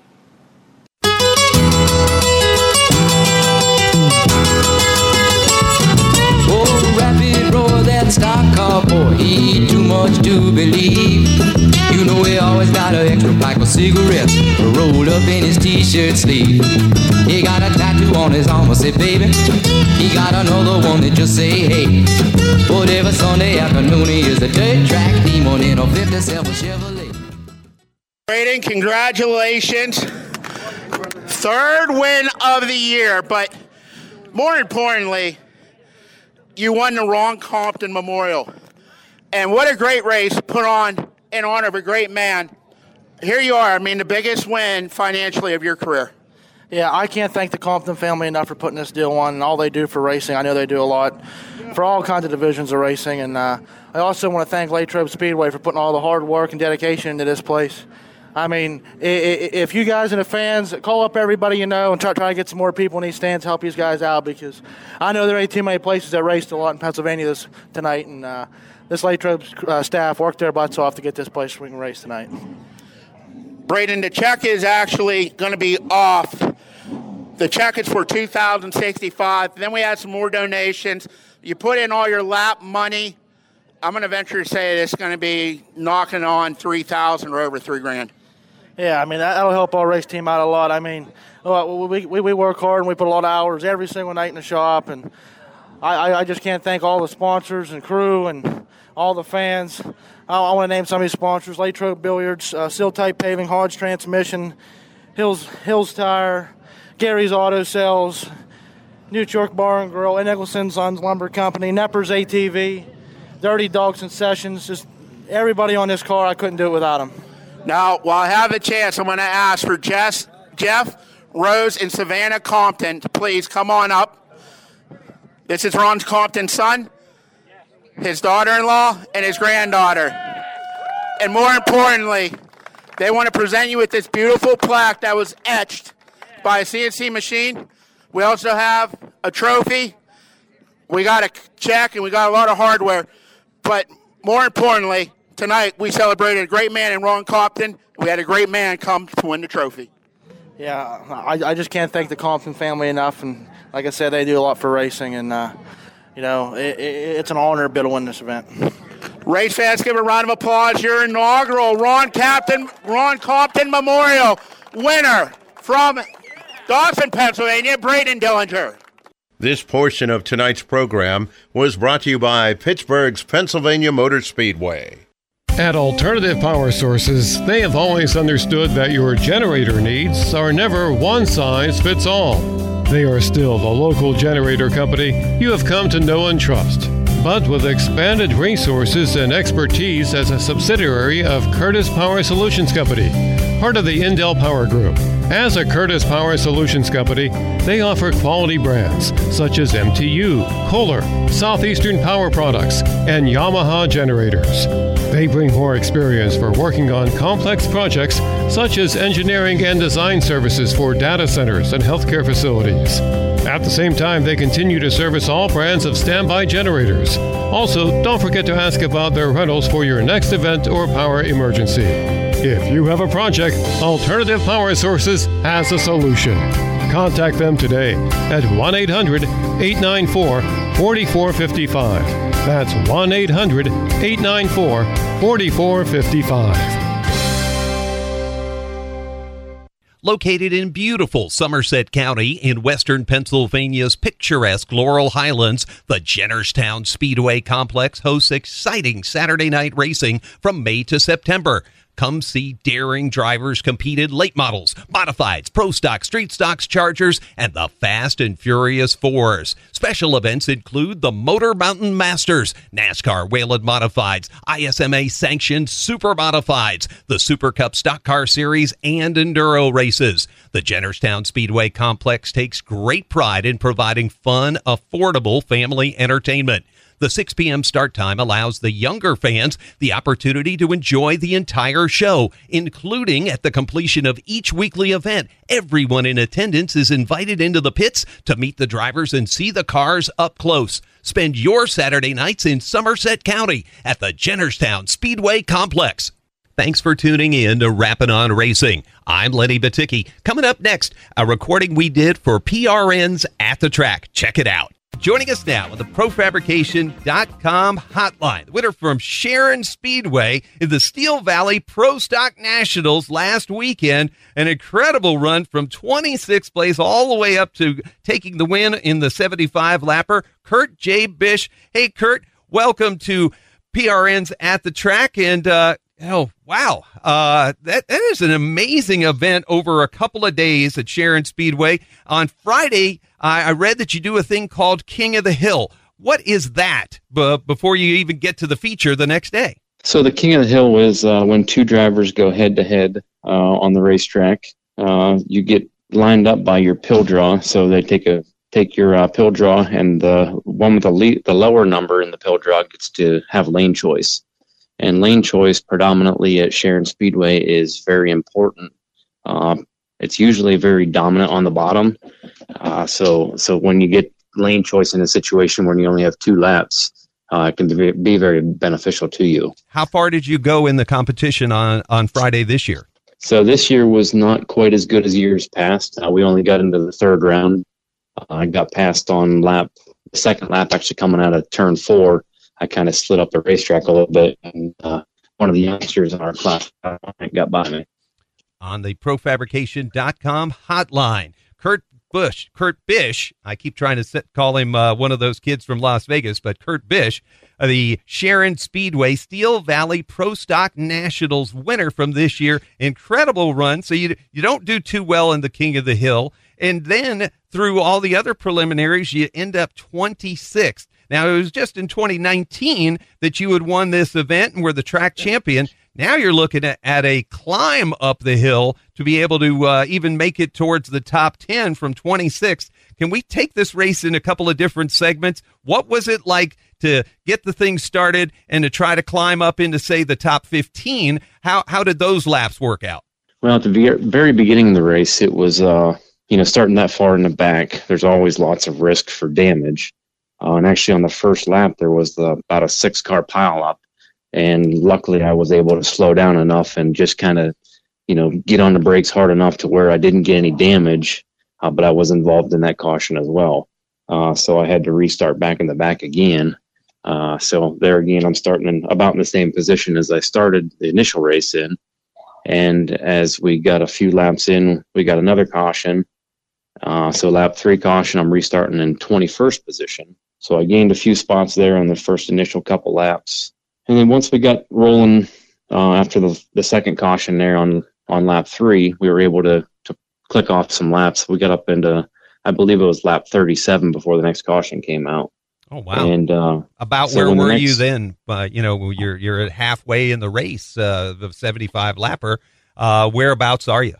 I think about that point in time, I was right around the 15th position. So I, believe I entered the top 15 at that point in time.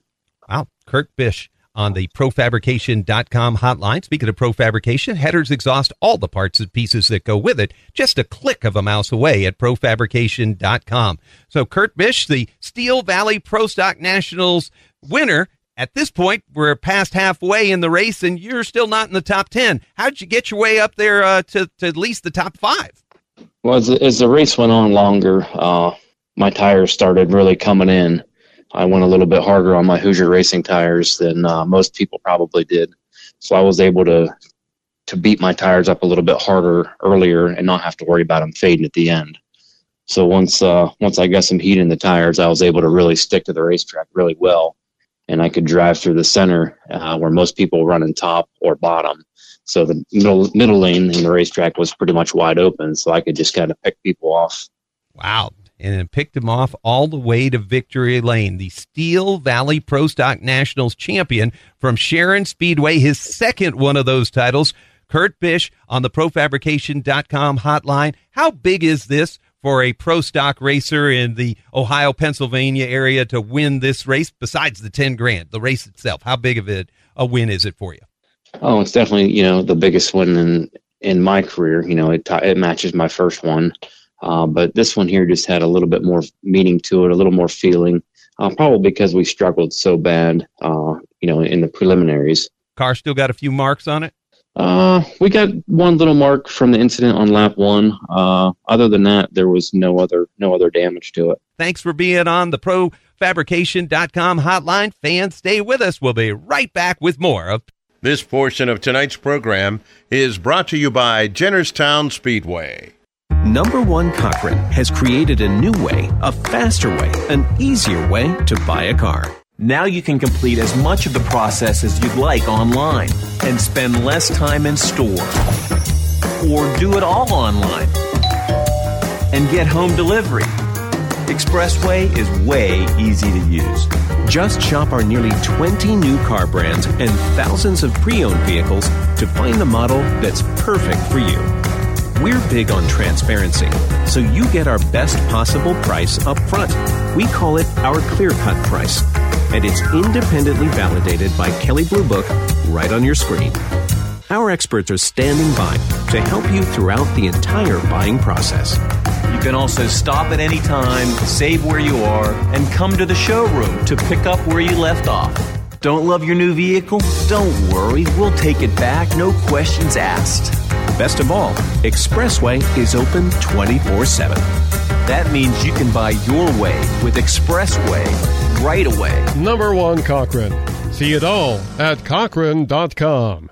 every day when they open the doors at Zarin Truck and Automotive in South Heights, Pennsylvania. Their goal is to provide great customer service by offering affordable automotive and truck repair service performed by highly trained technicians at the highest industry standard. By implementing the latest diagnostic equipment and computerized repair manuals, you can rest assured that your vehicle will be repaired to factory specifications for your specific car or truck. At Zarin Truck and Automotive, they believe in honest repairs and will demonstrate that fully by explaining the repair or service you are receiving, and they'll give you an estimate or quote before work is performed. When you choose Zarin Truck and Automotive in South Heights, Pennsylvania, you are choosing professional automotive repair and maintenance performed by expert automotive technicians. That's Zarin Truck and Automotive in South Heights. And now back to Don Gamble and more Rapping on Racing. All right, fans, joining us now, a very interesting and a very successful driver from Pittsburgh's Pennsylvania Motor Speedway, Zoe Knight. Zoe, good day. How are you? I'm good. How are you? Good. Uh, you're one of the more successful in the young guns. You're second in points, only nine points behind a point leader. Um, you have two wins already. How does that feel? It feels really good. Yeah. Well, when they created this division, it was for people like you. I mean, uh, well, you're younger, that's the name, Young Guns. But then, even as you get older and you move up into the other divisions, it's an affordable way of going racing. And I think they made an excellent choice. And I have to tell you, Steve Scarupa, I mean, he kept bugging me. He said, You got to get her on the show. So we're ready to roll. Uh, now, at, at the age you're at, did you do any uh, go karts or anything, or you just jumped into a race car? Um, I just kind of jumped into a race car. That's amazing. Yeah. Now, do you have any, uh, being a, a young lady driver, do you have any issues with any of the guys, or do they just know that you're serious and you're going to win some races? They just know that I'm serious and I'm ready to race.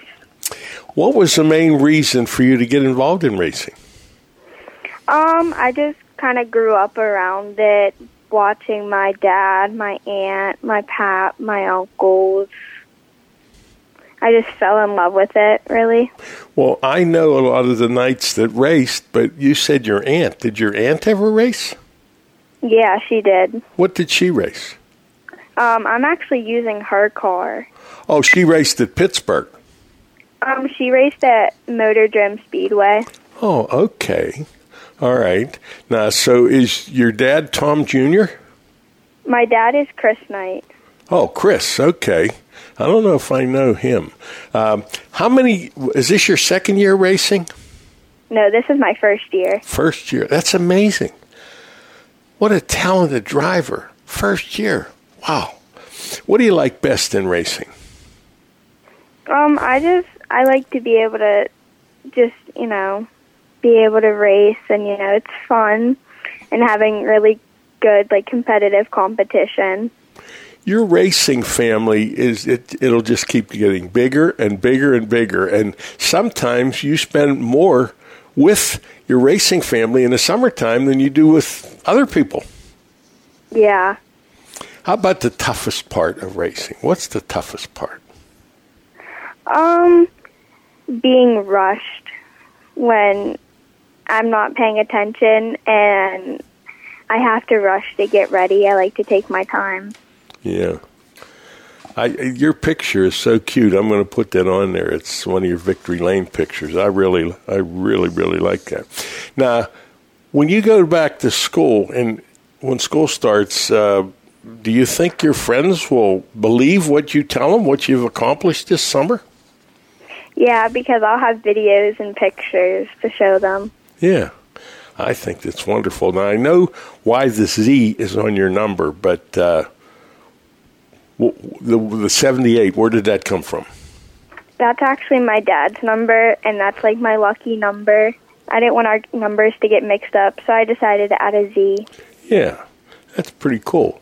Now, obviously, I asked the driver's most memorable moment in racing would have been your first win, but then you come back the next week and had a second win. That's really, really cool. Yeah. How about, uh, do you have any sponsors for the car? I sponsor Stand Transmission, OPEG Tinning. If someone else would want to get involved with your team, can we put out a phone number there they could call you if they want to be uh, part of your project? Yeah. Okay. Would it be this number we're on now? Yeah. 412 609 1330 if you want to get involved with Zoe's racing program. Uh, how about pit crew? Who helps you with the car? Um, my dad, my uncle, um, my dad, Chris Knight, my uncle Matt Knight, my brother Gage Knight, my friend Austin Beard, and the McGill family. Seems like a good group of people. The, the McGill family, very successful, and uh, a lot of them in racing. So you must be in that group that all parks together at the track. Yeah, we all park together. Yeah. Well, I think this was very nice that you could join us today. Uh, you're nine points down, so you're going to have to go after the point leader. Uh, Emmy Laboon is first, but and she has two wins. So I think that's uh, very interesting that the top two drivers in that division are both young ladies. I like that. Well, before we go to our commercial break, any closing thoughts? Anything you'd like to add? Nope, nothing I can think of. Well, I want to thank you again for being with us. Thank you for having me. This portion of tonight's program was brought to you by Jennerstown Speedway. I want to tell you a little bit about the On Point Beer Distributor. You know, they're kind of excited. They're providing Butler and the surrounding areas with some great service and even better beer. Why don't you stop by and check out their selection? They can't wait to meet you. They're only nine miles from Lernerville Speedway, a great place to pick up beer on the way to the track. The customers say it's wonderful and friendly service. They highly recommend the place. On Point Beer is located at 154 Freeport Road, only minutes from Lernerville Speedway. If you like the good service and the good beer, stop in and say hello. If you want to call ahead, their number is 724 285 6298. It's owned and operated by a veteran, a former Marine. Stop in and see what they have.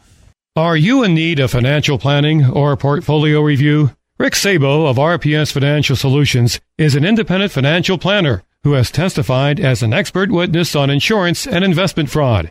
He helps people who are concerned about their portfolio or with other financial matters. His services include investments, pension, and 401k rollovers, estate planning, life insurance, and long-term care alternatives. As a registered IRS tax preparer, he can assist retirees with the completion of property tax rebate forms and other government tax reduction programs at no charge. Mr. Sabo does not charge a fee to meet with potential clients for a fact find. His office is located at 5061 Route 8, Gibsonia, PA. If you are in need of any of the services that he provides, give him a call at 724 443 5720. That's 724 443 5720. Or email him at rick.sabo at jwcemail.com. Securities offered through J.W. Cole Financial Incorporated, member of FINRA SIPC. Advisory services offered through J.W. Cole Advisors Incorporated, neither J.W. Cole Advisors Incorporated or J.W. Cole Financial Incorporated, nor its representatives provide legal, tax preparation, or accounting advice. Persons who provide such advice do so in a capacity other than as a registered representative of JWCA, JWC. RPS Financial Solutions and JWC, JWCA are unaffiliated entities. Are you in need of financial planning or portfolio review? Rick Sabo of RPS Financial Solutions is an independent financial planner who has testified as an expert witness on insurance and investment fraud.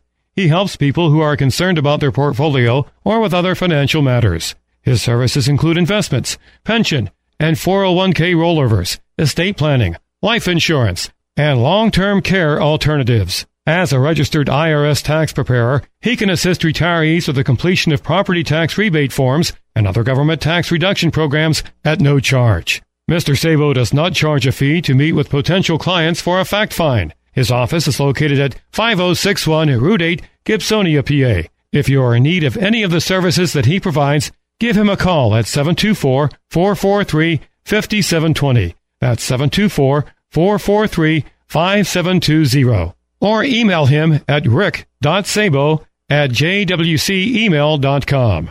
Securities offered through J.W. Cole Financial Incorporated, member of FINRA SIPC. Advisory services offered through J.W. Cole Advisors Incorporated, neither J.W. Cole Advisors Incorporated or J.W. Cole Financial Incorporated, nor its representatives provide legal, tax preparation, or accounting advice. Persons who provide such advice do so in a capacity other than as a registered representative of JWCA, JWC. RPS Financial Solutions and JWC JWCA are unaffiliated entities. And now, more Rapping on Racing with Don Gamble and Tyler Harris. Ladies and gentlemen, I'm joined in the pits right now at Pittsburgh's Pennsylvania Motor Speedway by this young driver right next to me, driver of the 5X in the Always Safe Flagging and Traffic Control Young Gun Division, Kirsten Chernick. Kirsten, welcome to the pits here at Pittsburgh's Pennsylvania Motor Speedway, Rapping on Racing, or wherever you at home may be watching this. Thanks for joining me here today. You're welcome. So, Kirsten, getting kind of getting started here. Let's talk about uh, you for a second. You know, you're a young competitor here, a female competitor, which is always great to see. You young guns, you have a ton of female competitors in that division. It's really cool to see. Let's talk about Kirsten for a second, though. What do you like to do? Um, you know, outside of racing, what's life like outside of racing for you? It's all right. Balancing school's pretty much the only hassle. Now, I know it's impolite to ask a woman's age, but how old are you? Gonna be 16 on July 19th. July 19th, you'll be 16 years old, so you don't even have a driver's license, learner's permit, anything like that, right? And you're racing on a big half mile like this. What's that like? It honestly feels great to be able to do something like this at such a young age. Now, when you were younger, um, did you always know that this was eventually going to happen for you? Did you know that you were eventually going to end up behind the wheel of a car? Yeah. Always being able to be here and watch my dad, I just felt like that was something I wanted to always do. So that's and that's the other thing. You kind of grow up in a racing family. You've been around it. Your dad, Ken Chernick, has been doing this for a while now. So what was it like growing up in a racing family like that? It's really fun being at the pits every Saturday, getting to watch my dad race and work on the car. It's always just fun. Now, friendships, like, you know, you're growing up in racing, you're kind of used to that and everything like that, but like your friends in, in, school might not be as familiar with that or have an idea of what that life truly is like. So, what's it like kind of introducing them to that aspect or, you know, getting pulled away from that family racing aspect? Um, last year was probably the hardest because I had a lot of friends and it was hard trying to hang out with people and be here and try to get work done on my car. But this year, I don't really have that many friends. I just focused on what I wanted to focus on, so it's easier now. It's pretty mature for a young girl your age. I mean, to make that decision early on to say, you know what, this is what I like, this is what I want to do, and this is what I prioritize. That's it's pretty pretty big of you. Yeah, I I race with my boyfriend now, so that's basically what I focus on, and I have a few friends in the, my division. I think that's most important. Now, did you jog my memory? I'm pretty sure you did. You raced last year in this division as well. Is that correct? Yeah. So this year being 2022 now, you started the year off strong. You showed a lot of speed early on in the season. You could see the leaps and bounds improvement in your in your driving, not only your ability but your speed as well. And then something unfortunate happens early on in the season. You get tangled up in a racing incident over in turns three and four and wreck the car. Pretty much totaled it. Um, but you kind of kind of come away with a with a little bit of an injury. Um, you know what was that like? Kind of to, just to have that happen all at once. You know, especially early on in the season. Um, being in the crash sucked because you can't do anything. And being here, it's fun being at the races, but being here when you know you can't drive, it's kind of upsetting. But the crash itself, it was like traumatizing. And I'm not really scared to get into a car again because I did it before. It just takes time to feel comfortable again. Now, in that accident, you had a uh, spinal f- fracture. So, um, but uh, it's funny. I probably shouldn't be telling this in case your doctors at home are watching. But you come out two weeks later, you're carrying a tire for your dad for the for the late model, and you know you just had this overwhelming experience, and and you're right back at it, kind of unfazed. You said it was traumatizing, but I tell you what, you wear it well. You don't really show it well. Yeah, it's just it's hard to stay away from it. Like I had restrictions, but if you're doing something like this all the time, you can't just stay away. I think the exciting news coming out of all of this is, though obviously the the, the, the negative and the bad of the wreck is after talking to you, uh, following up from that accident. First off, knowing that you were okay was great, but then you say, "Oh yeah, whenever I turn 16." I'm jumping in this car behind me. So, you know, you're coming out of this as a young gun competitor driving a front wheel drive Chevy Cavalier, and now you're going to be behind the wheel of a Rush late model uh, whenever you do come off this injury. That's big news, and that's that's a big jump too. Yeah, we're going to try to take some time and get myself comfortable and learn about the car and practice at practice tracks, but I'm excited. It's actually going to help me learn and get my career started in racing.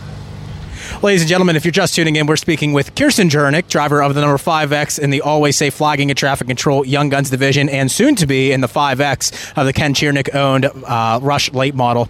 Uh, if you're just tuning in, we thank you very much. We're going to cut to a quick commercial break, but when we come back, we'll finish up with the second half of this interview. This portion of tonight's program is brought to you by RPS Financial Solutions.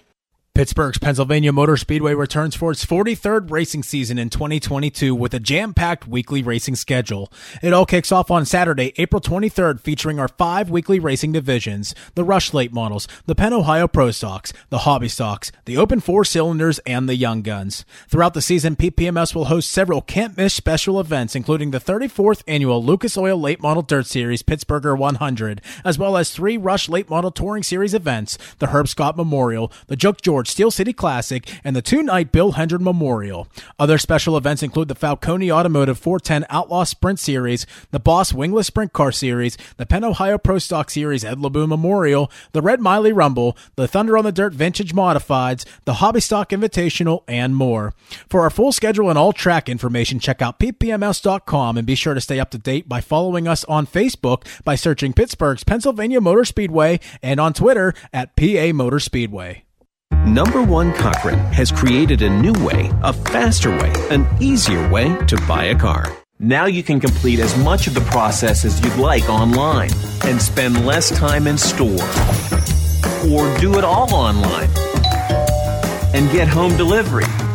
Expressway is way easy to use. Just shop our nearly 20 new car brands and thousands of pre owned vehicles to find the model that's perfect for you. We're big on transparency, so you get our best possible price up front.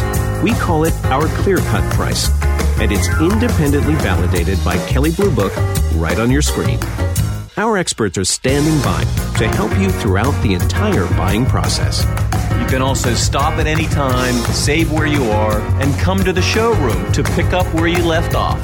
Don't love your new vehicle? Don't worry, we'll take it back, no questions asked. Best of all, Expressway is open 24 7. That means you can buy your way with Expressway right away. Number one Cochran. See it all at Cochran.com. Business owners, if your ad was here, our listeners could find out about your company. Speedway Productions has several advertising packages to fit your budget. Rappin' on Racing airs live Mondays, 6 p.m. to 8 p.m. at iTunes, TuneIn Radio, Stitcher, rappinonracing.com, or Hulu Television. You can also listen on your computer, iPhone, or iPad. Don and his co hosts present the good, the bad, and the ugly of local racing. The two hour show features local track reports, special guests, driver interviews, and all of the national racing news. Check out the show and let us know if you are interested in becoming a marketing partner. For additional information, call 412 999 6625 or email rappinonracing at gmail.com. And now, more Rapping on Racing with Don Gamble and Tyler Harris. Welcome back to Rapping on Racing. I'm Tyler Harrison. And I'm joined right now by Kirsten Chernick, driver of the Always Safe Flagging and Traffic Control Young Gun Division 5X car, soon to be in the Rush Late Model Division in the Ken Chernick owned 5X. So, talk to me a little bit more about this transition up to uh, up to a new car. Um, did you see yourself at the age of 16 jumping into something like this? No, not at all, but the opportunity came and I'm excited. You have a lot of female competitors here at Pittsburgh. Um, I would reckon to say if you could probably tally all the tracks in the Western PA region together, and you still probably wouldn't have as many as you have here at Pittsburgh on a single night, which is really impressive. Did you have any young female competitors, or just even competitors in general, that you looked up to throughout you know your childhood and, and where you're at now to kind of you know inspire you or to kind of measure up to? Um, I always grew up watching NASCAR, so most of the NASCAR racers is what I looked up to. Okay. Is there one in particular that you looked up to, or a couple in particular? Do you have a favorite driver? No, not really. Okay. So not a really a favorite driver, but that's that's pretty cool. I mean, it's cool that you you know though you still have that respect for NASCAR for the asphalt stuff that you find yourself here on dirt. Would you ever want to get into a, an asphalt racing kind of situation? No, I like sticking with the dirt. What about it you know interests you so much? I I really can't even tell you. Like it's just more interesting to me. It seems better than asphalt, I guess. I can I can see that. And I think fans at home that are listening or watching probably can relate to that as well. But there's some out there that are that are sticklers and they, they love their asphalt. And hey, who can blame them, right? so uh, talk to me about the future of Kirsten Chernick. Like, what do you think you see yourself doing here in the upcoming years? Obviously, this is a big jump, and I'm sure your primary focus for at least the next few years is going to be on this program and, and building it and building yourself. But uh, what's the ultimate goal here for you? To be able to win. So, as far as divisions of racing, are you are you you know it's it's I know it's early to tell too because you know you really haven't even gotten your feet wet with this one yet. But is there a division that really you would like to hone in on and focus in on? Um, a sprint, You want to race a sprint car? like the winged ones. I really, I I love when they come here and being able to watch them. They just seem really interesting and fun to drive. Yeah, they're fast. There's no doubt about it. They're fast, and uh, I think it's uh, probably probably cost wise. I mean, you're talking probably pretty competitive too. So uh, that's that's a good point. Now, if there's tracks out there, obviously you've been a, a, a homer here at Pittsburgh for the most part. But is there any other tracks out there that you would like to kind of explore and go race at? Um, we've raced this car at Lernerville and Tyler County. I haven't raced there, but those are the two tracks I would like to try. And those are interesting tracks because you know Pittsburgh giant half mile track, a lot of speed, a lot of fast racing. Lernerville, you're kind of in between there because you know you got a little bit of a tighter track, still big, still carry a lot of speed, but it races a little bit different. Then you got Tyler County, quarter mile bull ring. I mean, you're really expanding your horizons here. Yeah, the bull ring is definitely. I saw that, and that looks really challenging, but it's just something I would like to eventually try. So, you know, you're still 16 years old, you're still in high school. There's a life, uh, as we kind of talked about a little bit earlier on in this interview, about what's, what's life like outside of racing. Um, if we could all have a dream of being a professional race car driver, I think we'd probably want to achieve that. But also being realistic too. Uh, what about after high school for Kirsten? What are you What are you thinking that you're going to want to do? Well, this year I'm starting a criminal justice program at CCBC, and then after that, I would like to be a canine unit officer. So getting into law enforcement. Yep. So look on your uh, local streets here in the uh, upcoming years for Kirsten Chernick, uh, officer at law, to be uh, to be cracking down on the crime and the criminals. So that's a pretty cool story, Kirsten. I'm glad we got the chance to catch up here tonight and uh, and to kind of cover a little bit about what's going on with you and your career. Still early in early stages, still kind of getting everything figured out. But um, I think we have something beautiful in front of us in the fact that you're a young competitor. You've shown a lot of speed, and you're jumping into something really really fortunate for yourself here in the next coming weeks. you know, as of this interview, we are expecting to see you at some point in the 2022 season behind the wheel of this car. Is that correct? Um, it might not be this year because I still have to be able to learn about the car and practice, but we'll be there eventually. You'll be there eventually, and I'm sure the fans will be happy to see it when it happens. Ladies and gentlemen, this has been an interview with Kirsten Chernick, driver of the 5X, Ken Chernick owned 5X. I guess we can go ahead and say it's probably not going to be a young gun anymore because the car was totaled, and that'll pretty much be it. So let's just go ahead and officially say that she will now be the pilot of the Kirsten Chernick or the Ken Chernick owned 5X family car. So uh, thank you very much for your time, Kirsten. We appreciate it here on Rapping on Racing and uh, wherever you may be watching this or listening to this. And uh, we appreciate your time and good luck uh, with the remainder of the season and have fun tonight. Thank you.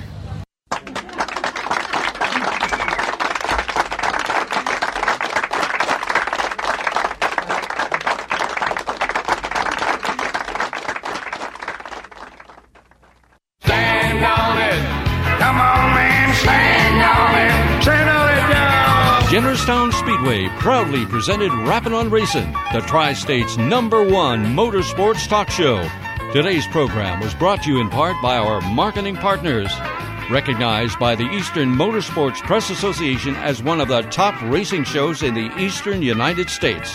Have a great week, and be sure to tune in next Monday for another installment of Rapping on Racing. Stand on it. Come on, y'all, stand